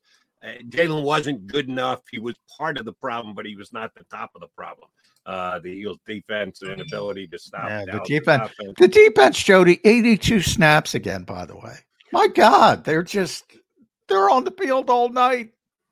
It was nice. Yeah, so let's let's put them out there first thing in the game, Coach. Yeah, yeah. Flip that coin, get him, get him out you. there right away. Yeah, I'm with you. They should have took the football. They should have took the, the line football. of thinking. Foolishness. All right. Uh, our buddy from Bleeding Green Nation is going to join us next. Brandon Lee Gowton, which I texted with Brandon to ask him to come on the show. And he was on record. He liked the Cowboys before the game. I picked the Eagles. You did. You took the Cowboys too, right, J Yeah, I took the Cowboys. Yeah, 33 28. I had the Cowboys score. I thought the Eagles would be more representative. I nailed the Cowboys at 33. Uh, yeah, I jumped back on the Eagles bandwagon after getting off for the 49ers last week. Not good, but BLG yeah, did like the Cowboys. He'll tell us why, and we'll break down what happened with him. From Bleeding Green Nation, Brandon Lee Gowton joins us next here on Birds 365. Go to get your game on. Go for the beers. Go for the cheers. Go for the hit and the hits. Go for the stakes and the stakes Go to get your parlay on. Go to get your party on. Go for the scene. Go for the screens. Go for the gallery. Go for the win. Go to Ocean. Visit theoceanac.com to plan your visit.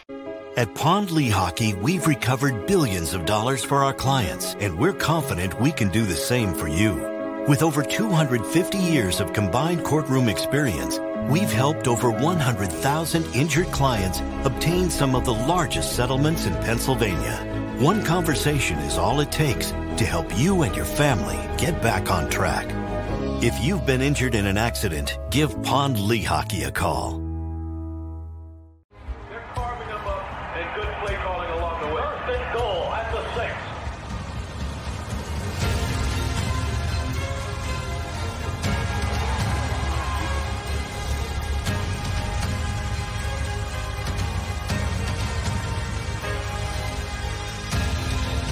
Field of life, First Trust Bank is there for you.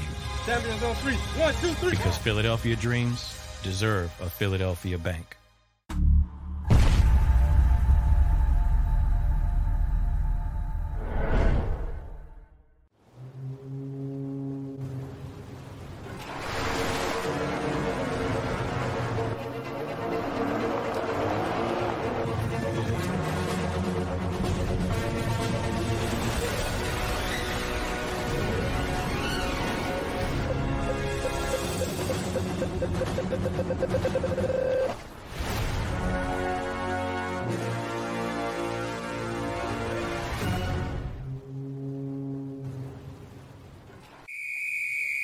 Underdog Fantasy has a way for you to play alongside your favorite football team all season long with their fantasy pick'em game. You pick between two to five players, select whether they'll go higher or lower on one of their stats, then do what you usually do on a Sunday watch the games. You can win up to 20 times your money in a single game by going five for five. It's a fantasy game, and the sports betting show wants you to get involved. Go to UnderdogFantasy.com. When you sign up, use the promo code WIN, and Underdog will double your first deposit up to $100. That's UnderdogFantasy.com. Use the promo code WIN. Do you stream on a Roku, Fire Stick, Google TV, or Apple TV? Now you can watch 6ABC 24 7 with the 6ABC Philadelphia streaming app. For the big story on Action News, Search 6ABC Philadelphia and start streaming today. E A G L E S. Eagles. Reality Monday here on Birds 365. Reality that the Eagles aren't 10 and 1 and indefensible as some thought they might be. They're now 10 and 3 and in the mix for uh, overall uh, run of the Super Bowl. Before we punched him up, I noticed in the green room that Brandon Lee Gowton was drinking a silver can. Now, it may very well have been a Coors Light. I'm not sure. What is it? oh, Liquid Death. Yeah, not a sponsor or anything, but uh, you know, not. We'll give him a not, free plug. We'll give him a free not adult adult beverage or anything. All right, that's what I was checking for. I uh, thought was if I was if I had a cold one here, I might be tempted. Well, it is a mental health Monday, so you might want to crack one early. Uh, what the hell is liquid death? uh, water. It's uh, water. Uh, uh, uh, well branded water in a can. It is. Yeah. Why would the hell you call it liquid death? Uh, their tagline is "Murder your thirst." There you go. Oh, okay. All right. At least I understand. Still never had one, but I'll just I'll go back to my coffee again. Gowton, why'd you like the Eagles to beat the Cowboys? Uh, Cowboys to beat the Eagles ahead of time. You were uh, Yep. on point and uh, right. Um, what was it that tipped you ahead of time? Yeah, so for the um, SB Nation NFL show that we talk about, you know, the entire league each week, um, I made the, the Cowboys minus three and a half, my lock of the week pick, which Oof. done pretty good this year. Nice. got, I'm a 10, 3 and 1 now. So I'm All usually right, very pretty, nice. Yeah, I'm All usually right. pretty good on those.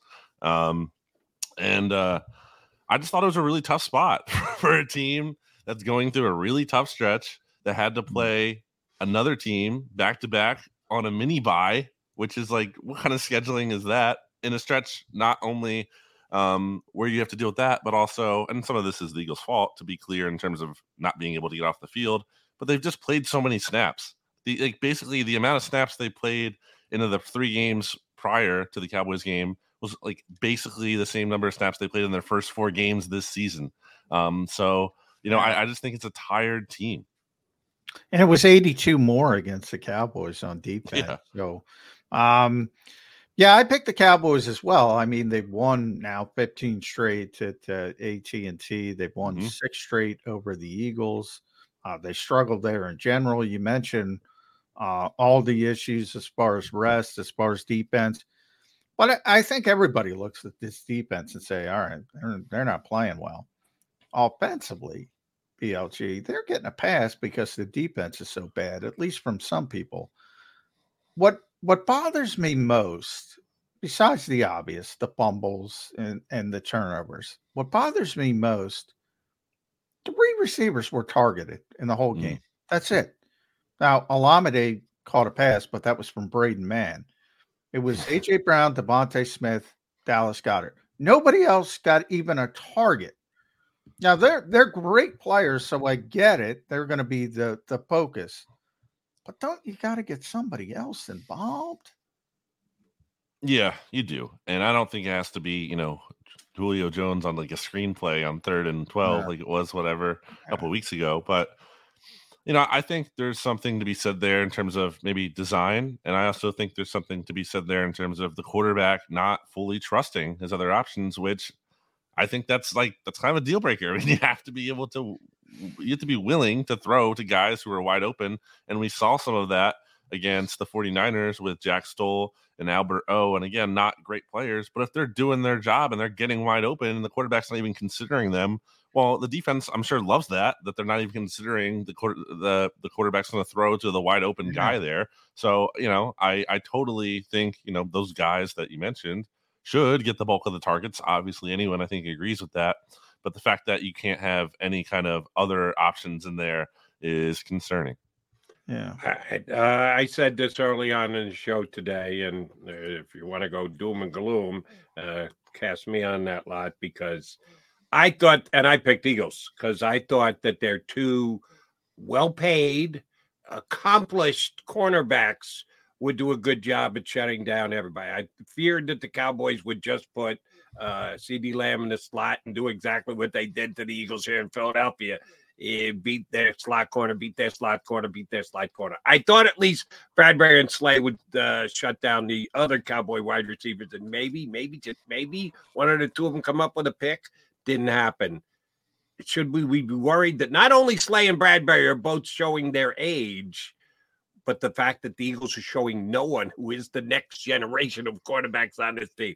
Not Eli Rick. Kelee Ringo into the game. Two penalties on one play. It's impressive. There you go. Impressive, That's by the the debut. Uh, how how worried should we be? Not only about the Eagle corners now, today, rest of the season, but also going forward, BG.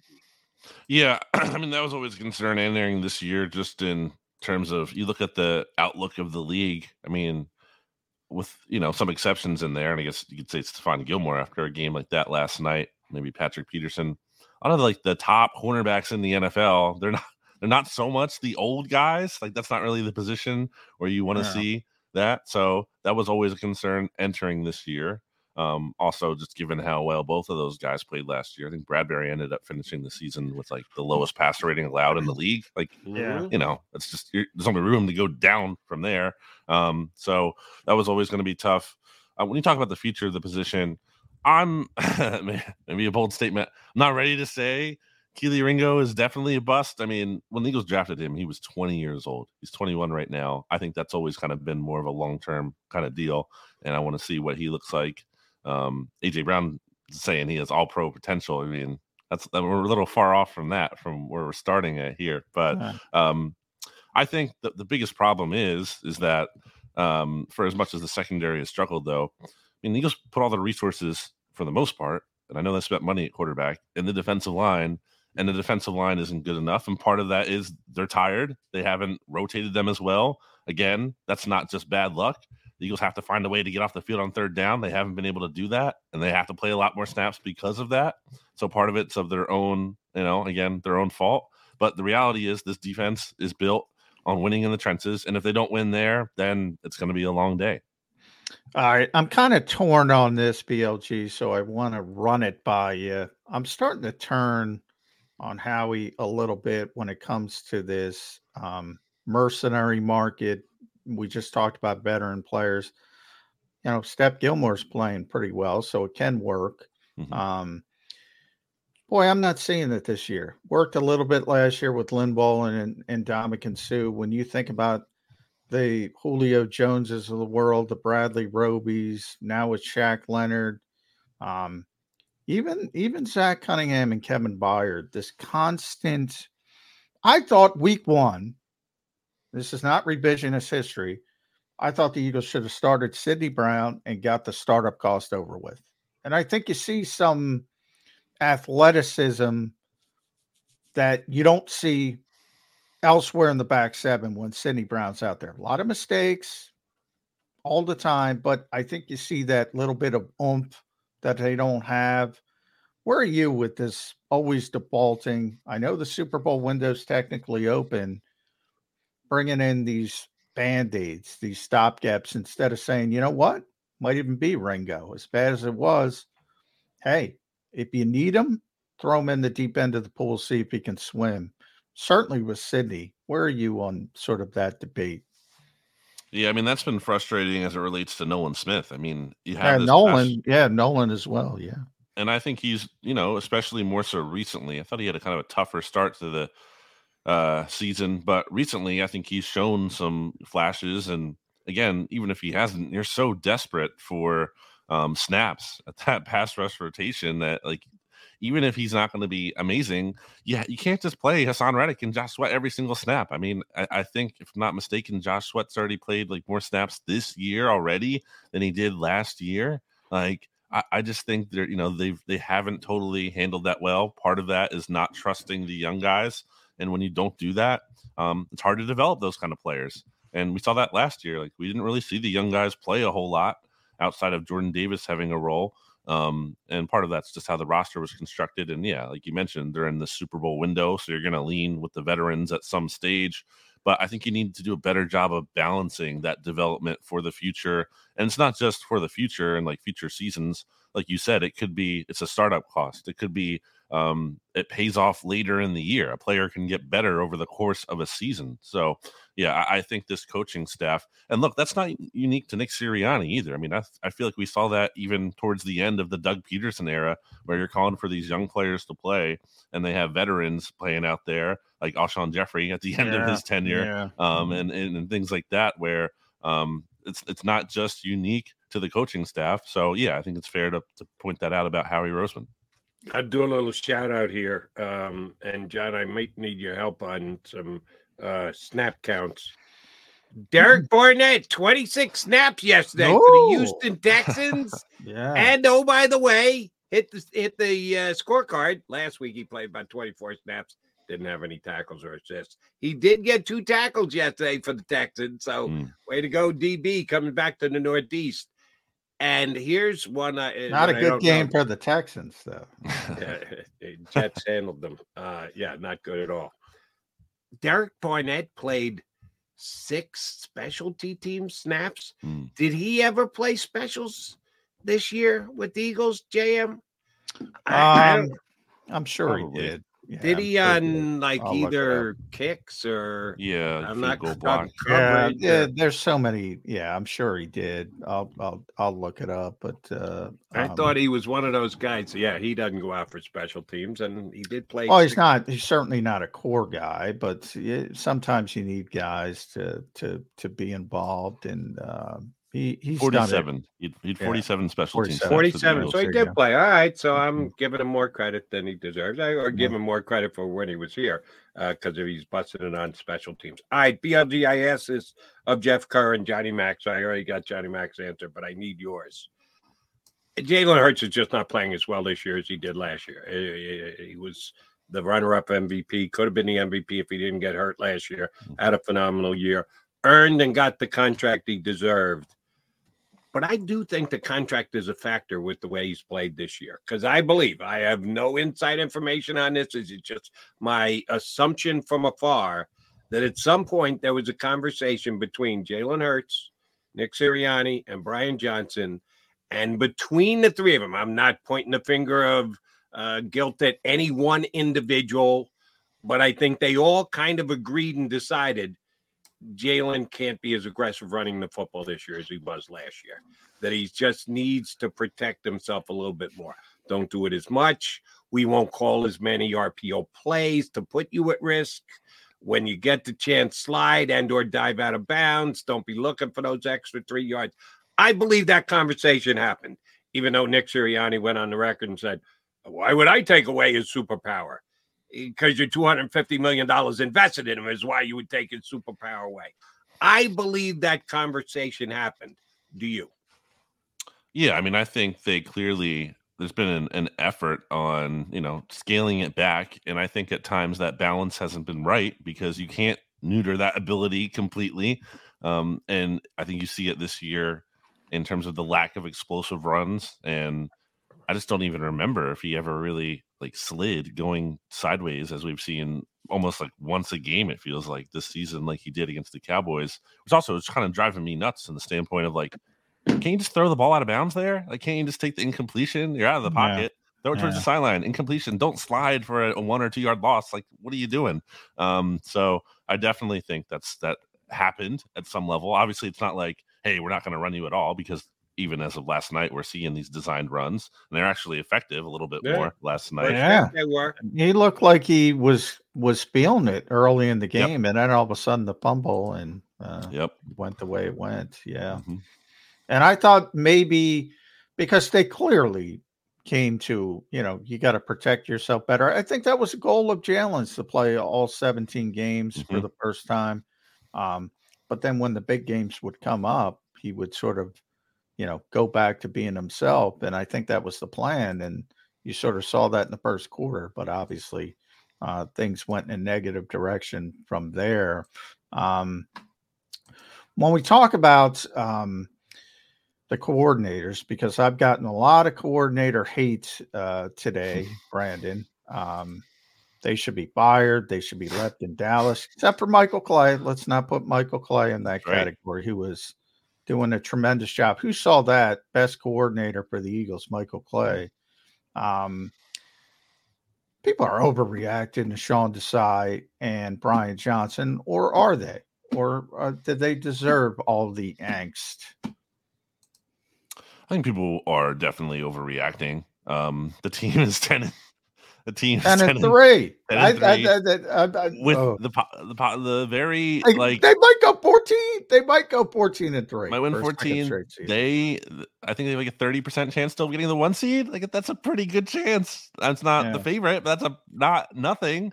It's absolutely possible the 49ers drop a game here. They still have to play the the Ravens. Um, and at the very least, they might become the first team since 2004 to repeat as division champions. That's crazy. That's insane. Yeah. No team yeah. wins this division back to back. It doesn't happen. So um, I'm not going to sit here and tell you everything's fine, but like, and also just in the context too of it's hard to get back to the playoffs after you go to the Super Bowl. It's hard to just do that. It's hard to even be like a good, te- a decent team. You also have more than already done that. I'm not saying this means the season's a success. You can't criticize them, but I just think people lose perspective with that. It's not like well, um, if they don't get back to the Super Bowl, then it's a total failure because it's so easy. No, it's very, very hard to do that. It's incredibly hard, and that's kind of why this season was always kind of a, for me at least, uh, like in, in a weird spot in terms of evaluating it because, um, you know, they were so good last year. They were always kind of set up to fail this year in terms of they weren't going to be as good, and I don't think people, I don't think people can properly like accept that. I think people don't no. want to hear that. They don't want to hear, well, you just have to be worse. That's not good enough for people. I got a bunch of fans, BLG, who don't think making the Super Bowl was an accomplishment because they shit the bed in the Super Bowl. And I'm like, they made the Super Bowl. I, it's hard. yeah. I, I yeah, I'm shit, with you. 100%. Shit the bed in the last 10 seconds when they yeah. finally gave up the lead. That's, that's kind of a uh, tough, rough grading scale. All right, BLG, John just mentioned the coordinators. I'm going to go to the overall head coach. Nick Sirianni has not had to deal with adversity much over the last two years. They get out, sprint out to this great record, only lose one game to Washington. All right, you lose two games with Gardner Minshew playing. Yeah, one of them in Dallas. So the whole streak of can't beat Dallas and Dallas stays intact and was added to last night. But it was Gardner Minshew last year. Um, Jalen comes back, and then boom, they win two play, play, playoff blowouts before we get to Kansas City. This year, 10 and 1. They're still trying to figure out how the hell they lost to the Jets, but they're 10 and 1. Now they've lost two in a row. Now they've lost two in a row to teams they're going to see in the playoffs, most likely, and they're uh, 0 2 in blowout fashion. This is the first time Sirianni has faced legit adversity with his football team maybe ever since he mm. took over the team. Not two and year. five. That was bad. That yeah. was bad. there were people saying Nick should be different fired. type of it, Yeah, different. expectations and everything. Uh, I'm not going to compare opening up two and five with a team that was coming off what four eleven and one was Pederson. Yeah. Yeah, it's a different kind of adversity. You're you're building something up. You're a rookie coach. You've coached seven games. Now you're a coach who's in his third year, who's gone to the Super Bowl. So they're two different things. So this is the first time as a seasoned, accomplished, one of the better coaches in the NFL, Sirianni has had to handle adversity with his team. How's he do so? I mean, I I don't think it's a matter of you know um, making a drastic change or anything. I think this team is well again, while flawed, needs to stay the course. I think that the Seahawks team, to me, is very beatable. That's not to say they're you know a joke. They're not one of the very worst teams in the league, but um, they're below 500, and I don't think they've been very impressive, even when Geno has been in there. Um, so I think this, and also you finally kind of get to play an opponent who's not on a rest advantage, and in fact, you get a little bit more, you know, of some time to rest up in terms of this game getting moved from Sunday to Monday. So that kind of actually, I think, worked in the Eagles' favor a little bit here. Um, that flex there, other than obviously the the unfortunate logistical elements for the fans going to the game and whatnot. Um, but yeah, I, I don't think it's about reinventing the wheel here. Obviously, there's things to learn from these losses. Um, but I really think it's just about staying the course, not panicking, and just sticking with what you have. Um, Jeff Kerr was on the show in the first hour, uh, BLG, and he wants heavy um, negative on the Eagles' uh, running back room. Mm-hmm. Um, what what do you think of that that room? We all know Philadelphia. We know run the football, blah blah blah. This that that. I'm I'm of the uh, uh, belief that you follow the money, right? And the Eagles don't play running back, so it shouldn't be surprised they're not overly talented at that particular position. Some people got D'Andre Swift in Canton here in Philadelphia. Where are are you with that running back room? Not just D'Andre, but Kenny Gainwell, Boston Scott, uh, because people want them to run the football, even though they have AJ Brown, DeVonta Smith, Jalen Hurts, et cetera, et cetera, et cetera. I mean, that was always kind of a, a weird thing to follow in training camp, right? We were all like, who's the top entering, entering camp? Like, who's going to be the top back for this team? How much of a split is there going to be? It seemed like, I, I, would say before entering training camp, it, it seemed like it was going to be some kind of split between Rashad Penny and D'Andre Swift as the top two guys. I don't even mention him. He yeah. can't even get on the field. I think that's a mistake. I really do. I feel like he can contribute more than not at all. Um, especially when you look at his upside. But um, Eagles obviously feel differently. But I think they've also botched that in terms of their plan going into the year was Kenny Gainwell was going to be the main guy. He had 18 touches in week one while D'Andre Swift had two. That's embarrassing. Yeah. He's that yeah. was that's I'm not saying Swift is perfect, but he's clearly better, or at least closer that's to fair. even. Yeah. Then yeah, then Kenny there should there should be no game where Kenny Gainwell is touching at 18 and D'Andre Swift is too. So I think they they don't really have a great handle on that running back room and the usage of that room. Boston Scott has gone through periods this year where he hasn't touched the ball, even though, um, again, not a star yeah, player, but I, I, hold on, I got to interrupt here. Yeah, and I'll let you finish, BLG. What is with Boston Scott? He comes in in the first quarter, like second possession, and first he's carry. the guy, and he gets a couple of carries. Maybe they're good, maybe they're bad, and then Boston go back to returning kickoffs. He disappears. They, they feel the need to get him in right off the bat. Let's get Boston into the mix. And then he did poof, he's gone. And it happened again last night, two weeks in a row, same thing. Get Boston in in the first quarter and then forget about Boston. What are they thinking, BLG? That reminds me too of like um it was I think it was the yeah the first Cowboys game. Rashad Penny, who again has been a healthy scratch most of the year, they played him like two straight snaps at the, coming out of halftime when they were down ten points he had some yeah, two good yeah, runs. That was weird. Yeah. And then he didn't play again. What's like? Yeah. What? Are, I just I don't I don't understand the decision making process. yeah. Yeah. Like what's who is making that call and like what's the thought behind it? I don't know. Yeah. It is strange. Um, well, that brings me up. Now I got to bring up the Christian Elliss situation. Mm. Um, it's very rare when you see somebody claimed by six teams. um, not that Christian Elliss is a star, but he was a meaningful part of this team and the fact that played more special team snaps than anybody else. Um, was your top backup linebacker. I think there's a bunch of guys you could have gotten through waivers. And oh, by the way, if you didn't, who cares? Because they have no role. He had a role. Mm-hmm. Howie and the Eagles sort of like when people say they went outside the margins. This is a clear loss outside. He was trying to get as much roster flexibility as possible. Ben VanSumeren already has his three practice squad elevations used up, so they couldn't go that direction. Um, even if they cut him and put him back on the practice squad, they don't restart. He was trying to get those elevations from Christian Elliss. Not a big thing. Mistake, though, right? Oh yeah, I, I think it is. I don't. I feel like maybe I'm wrong, but I feel like Howie, you know, he just typically has a better sense of how these things go.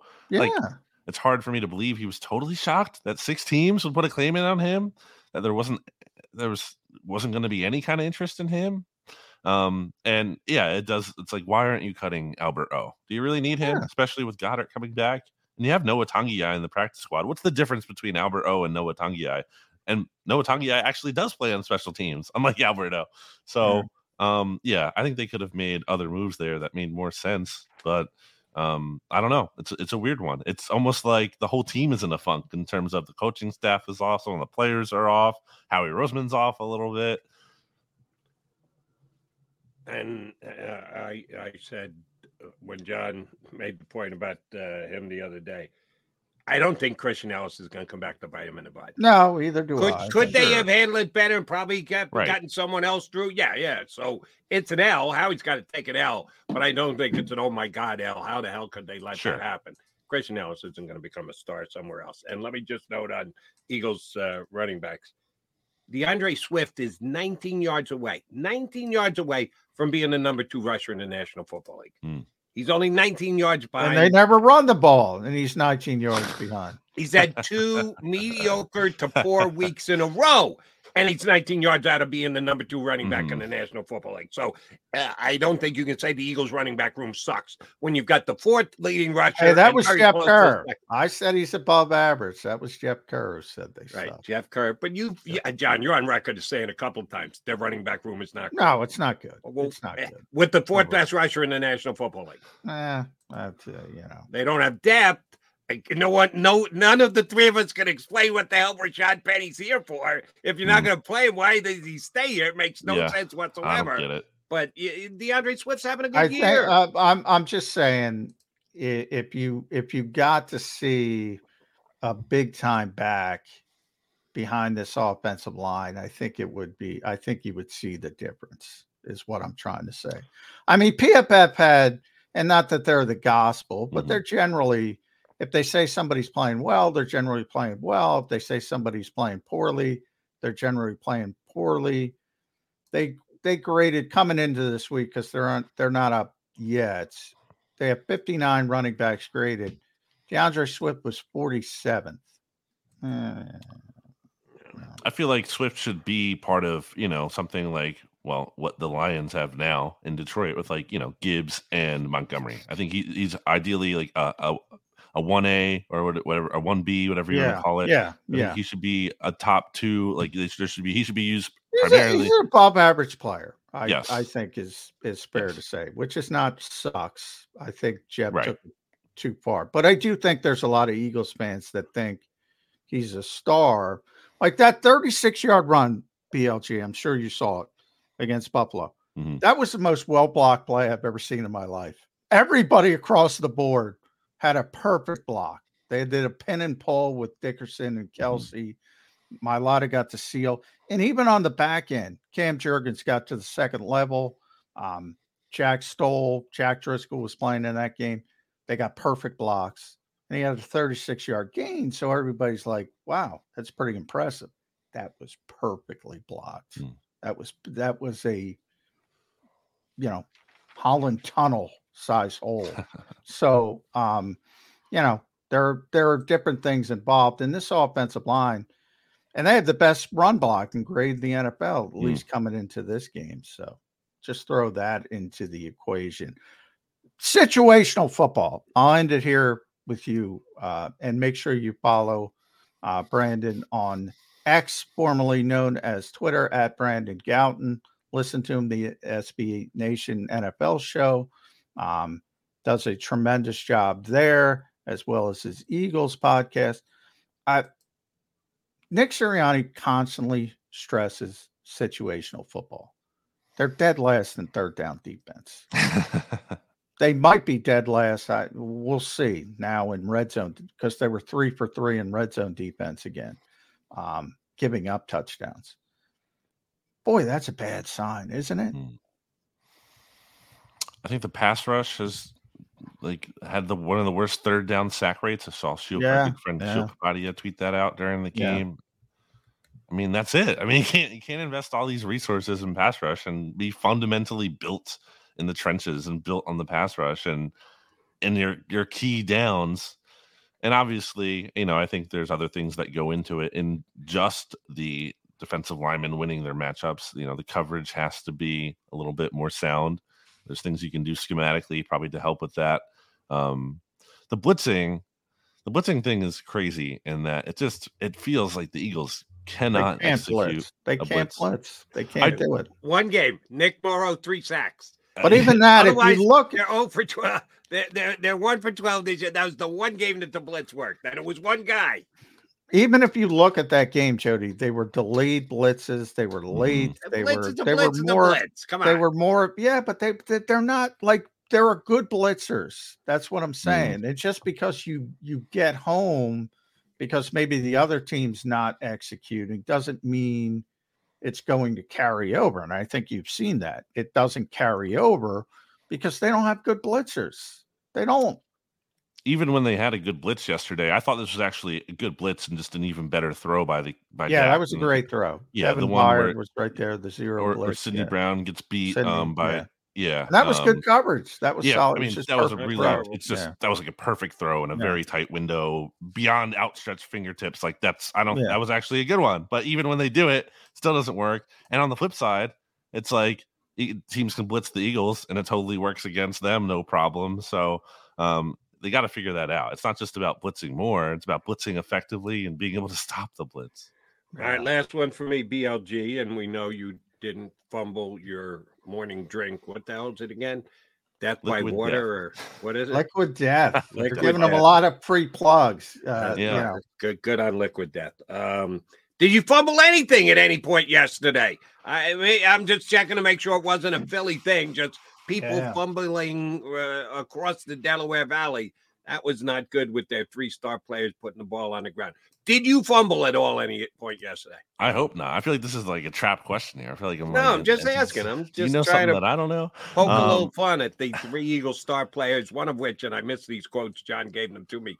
Uh, AJ Brown almost dismissing his fumble. we Mm, got oh. bigger fish to fry. We got more important thing. That's uh, uh, Yeah. yeah, I'm not supposed to Mm. drop it, but uh, own it. Come on, AJ. Yeah, high and tight. Yeah. The eagle claw, right? Whatever Nick Sirianni. I'll tell you what, the Cowboys are really good at uh, Sure. uh, creating turnovers, especially in that secondary. And it's not like one year you see the anomalies; they do it Right. year after year after year. Our old friend Al Harris, big part of that, uh, Yep. former Eagles cornerback, doing a tremendous job with those guys. But uh, yeah, Cowboys are good at it, man. And you got to be you got to be sure because they're always going to be punching the football out. I didn't even count the pick sixes, which didn't come Mm. into the equation. That's one positive. They didn't get a pick six. And the Eagles got a defensive touchdown. Yeah. Outscored the That's- offense. Oh my gosh. Yeah. That's yeah, that's tough. All right, I'm going out on a hot take. See if you agree with me here, Brandon. Okay. The Eagles will score an offensive touchdown next week in Seattle. They will put an offensive touchdown. Tell me you're with me, BLG. I think they score more than one. Yeah. Yeah. All right, Bold. Going the over. You made our day. I'm going to make a bold prediction. They're going to score on their opening drive. Wow. Okay. Now, now get Touchdown? really bold on me, McMullen, and say they win the coin flip No, and take no, the ball. No, That's they're got not no- taking the ball. No No, chance Definitely. whatsoever. Yeah, zero Their chance. first possession off it, they will score a touchdown. Okay. I agree. BLG, good stuff as always. We love having you on the show. Thank you very much for doing it today. Check out Bleeding Green Nation on a daily basis if you are an Eagle fan. All right, he's McDonald. I'm McDonald. He's McMullen. Mac and Mac coming back. The reality is the show's almost done. and I'm happy for that because I don't have to talk about the Eagles for another 12 hours till I get on WIP tonight. So uh, that's a good thing. Uh, we'll come back, put a bow on the show here on Birds 365.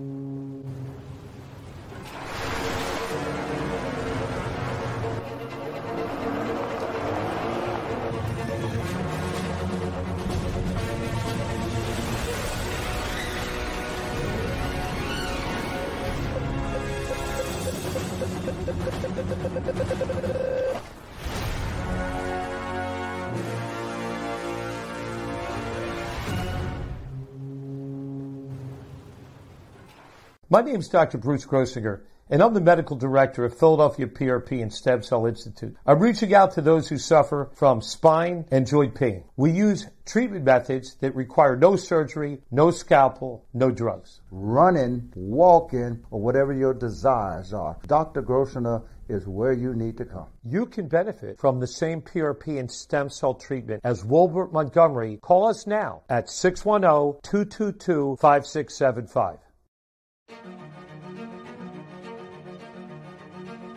Any professional sports coach will tell you there's no substitution for preparation. At Malamut and Associates, that is a tenet by which we live. We prepare from day one for victory. Anything less is not acceptable. Underdog Fantasy has a way for you to play alongside your favorite football team all season long with their fantasy pick'em game. You pick between two to five players, select whether they'll go higher or lower on one of their stats, then do what you usually do on a Sunday. Watch the games. You can win up to 20 times your money in a single game by going five for five. It's a fantasy game, and the sports betting show wants you to get involved. Go to UnderdogFantasy.com. When you sign up, use the promo code WIN, and Underdog will double your first deposit up to $100. That's UnderdogFantasy.com. Use the promo code WIN.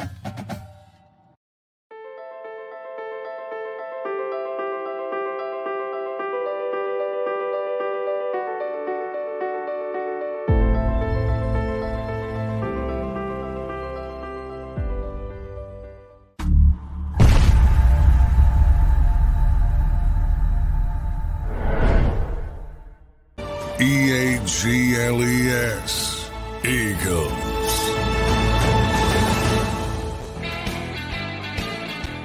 Mac and Mac guys wrapping up a reality manic Monday after another Eagles beatdown. This one at the hands of the Cowboys. Uh, Johnny, we only got time for one last question. Here's what I want to get out of you. Jeff Kerr, when we punched him up this morning, said, I asked what was the most worrisome thing about it. And he said to the effect, and I apologize for not being able to directly quote him lack of effort. That the Cowboys just wanted it more than the Eagles. And I got a lot of that on WIP last week when I was on after the, the beatdown at the 49ers. Couldn't match their intensity. Do you buy that? Do you believe that? Or is it just certain individuals not wanting to admit other teams are better than the Eagles? Yeah, I think it's more of that, Jody. Uh, don't want to admit uh, there's certain teams that can play with the Eagles. I didn't see a lack of effort at any point. Neither did I. In either saw- of these two games. no, I, I, no. I just when I heard that, I go, really? That's what No. you came away with on the I just saw think they played hard. and yeah, I thought they played very hard. Um, you know, you talk about the few plays that you know went positively. The Fletcher Cox play was unbelievable. We talked about that. Uh, you know, DeVonta's making a great play, and he get the ball gets pushed out from behind. And we talked about AJ with the late hands, and you know, DeVonta's on the verge of making a great catch in the end zone. It went off his fingertips. I, I didn't see a lack of effort. I just saw a lack of um, execution and and you know a team playing at home maybe with more rest and you know played well. Nobody ever tips their cap to the other team no. in this town ever no. in never any have. sport. Never have, never will. Agreed, and uh, I think you might have to do that with a couple teams in the a- NFC this year. All right, J Mac, uh, I say we try this again. It probably won't be as painful tomorrow. It'll lessen as the week goes on. Today was uh, both annoying and painful for both of us. Uh, more so for me because I picked the Eagles to win, so I got egg on my face. You actually were correct that the Cowboys were the team to beat in Dallas this week. So uh, I'd say we try this again in 22 hours. You up for it? Let's do it. We got through it. Mental Health Monday. We we hope we helped. Yeah, we hope I, we helped. I severely doubt that, but we mm. tried. Uh, Mac and Mac back again in two and two. You've been listening to Birds 365, the destination for the passionate Eagles football fan who bleeds green. If it's Eagles football, we're talking about it. Debate inside the locker room and guests that are some of the greatest football minds from around the region. We hope you enjoyed the show. We know we had a blast. Make sure to like, comment, and subscribe, and we'll be back soon. But in the meantime, hook up with us on social media at JAKIB Sports. See you next time on Birds 365. Save big on your Memorial Day barbecue, all in the Kroger app. Get half gallons of delicious Kroger milk for 129 each, then get flavorful Tyson natural boneless chicken breasts for 249 a pound, all with your card and a digital coupon. Shop these deals at your local Kroger today or tap the screen now to download the Kroger app to save big today. Kroger, fresh for everyone. Prices and product availability subject to change. Restrictions apply. See site for details.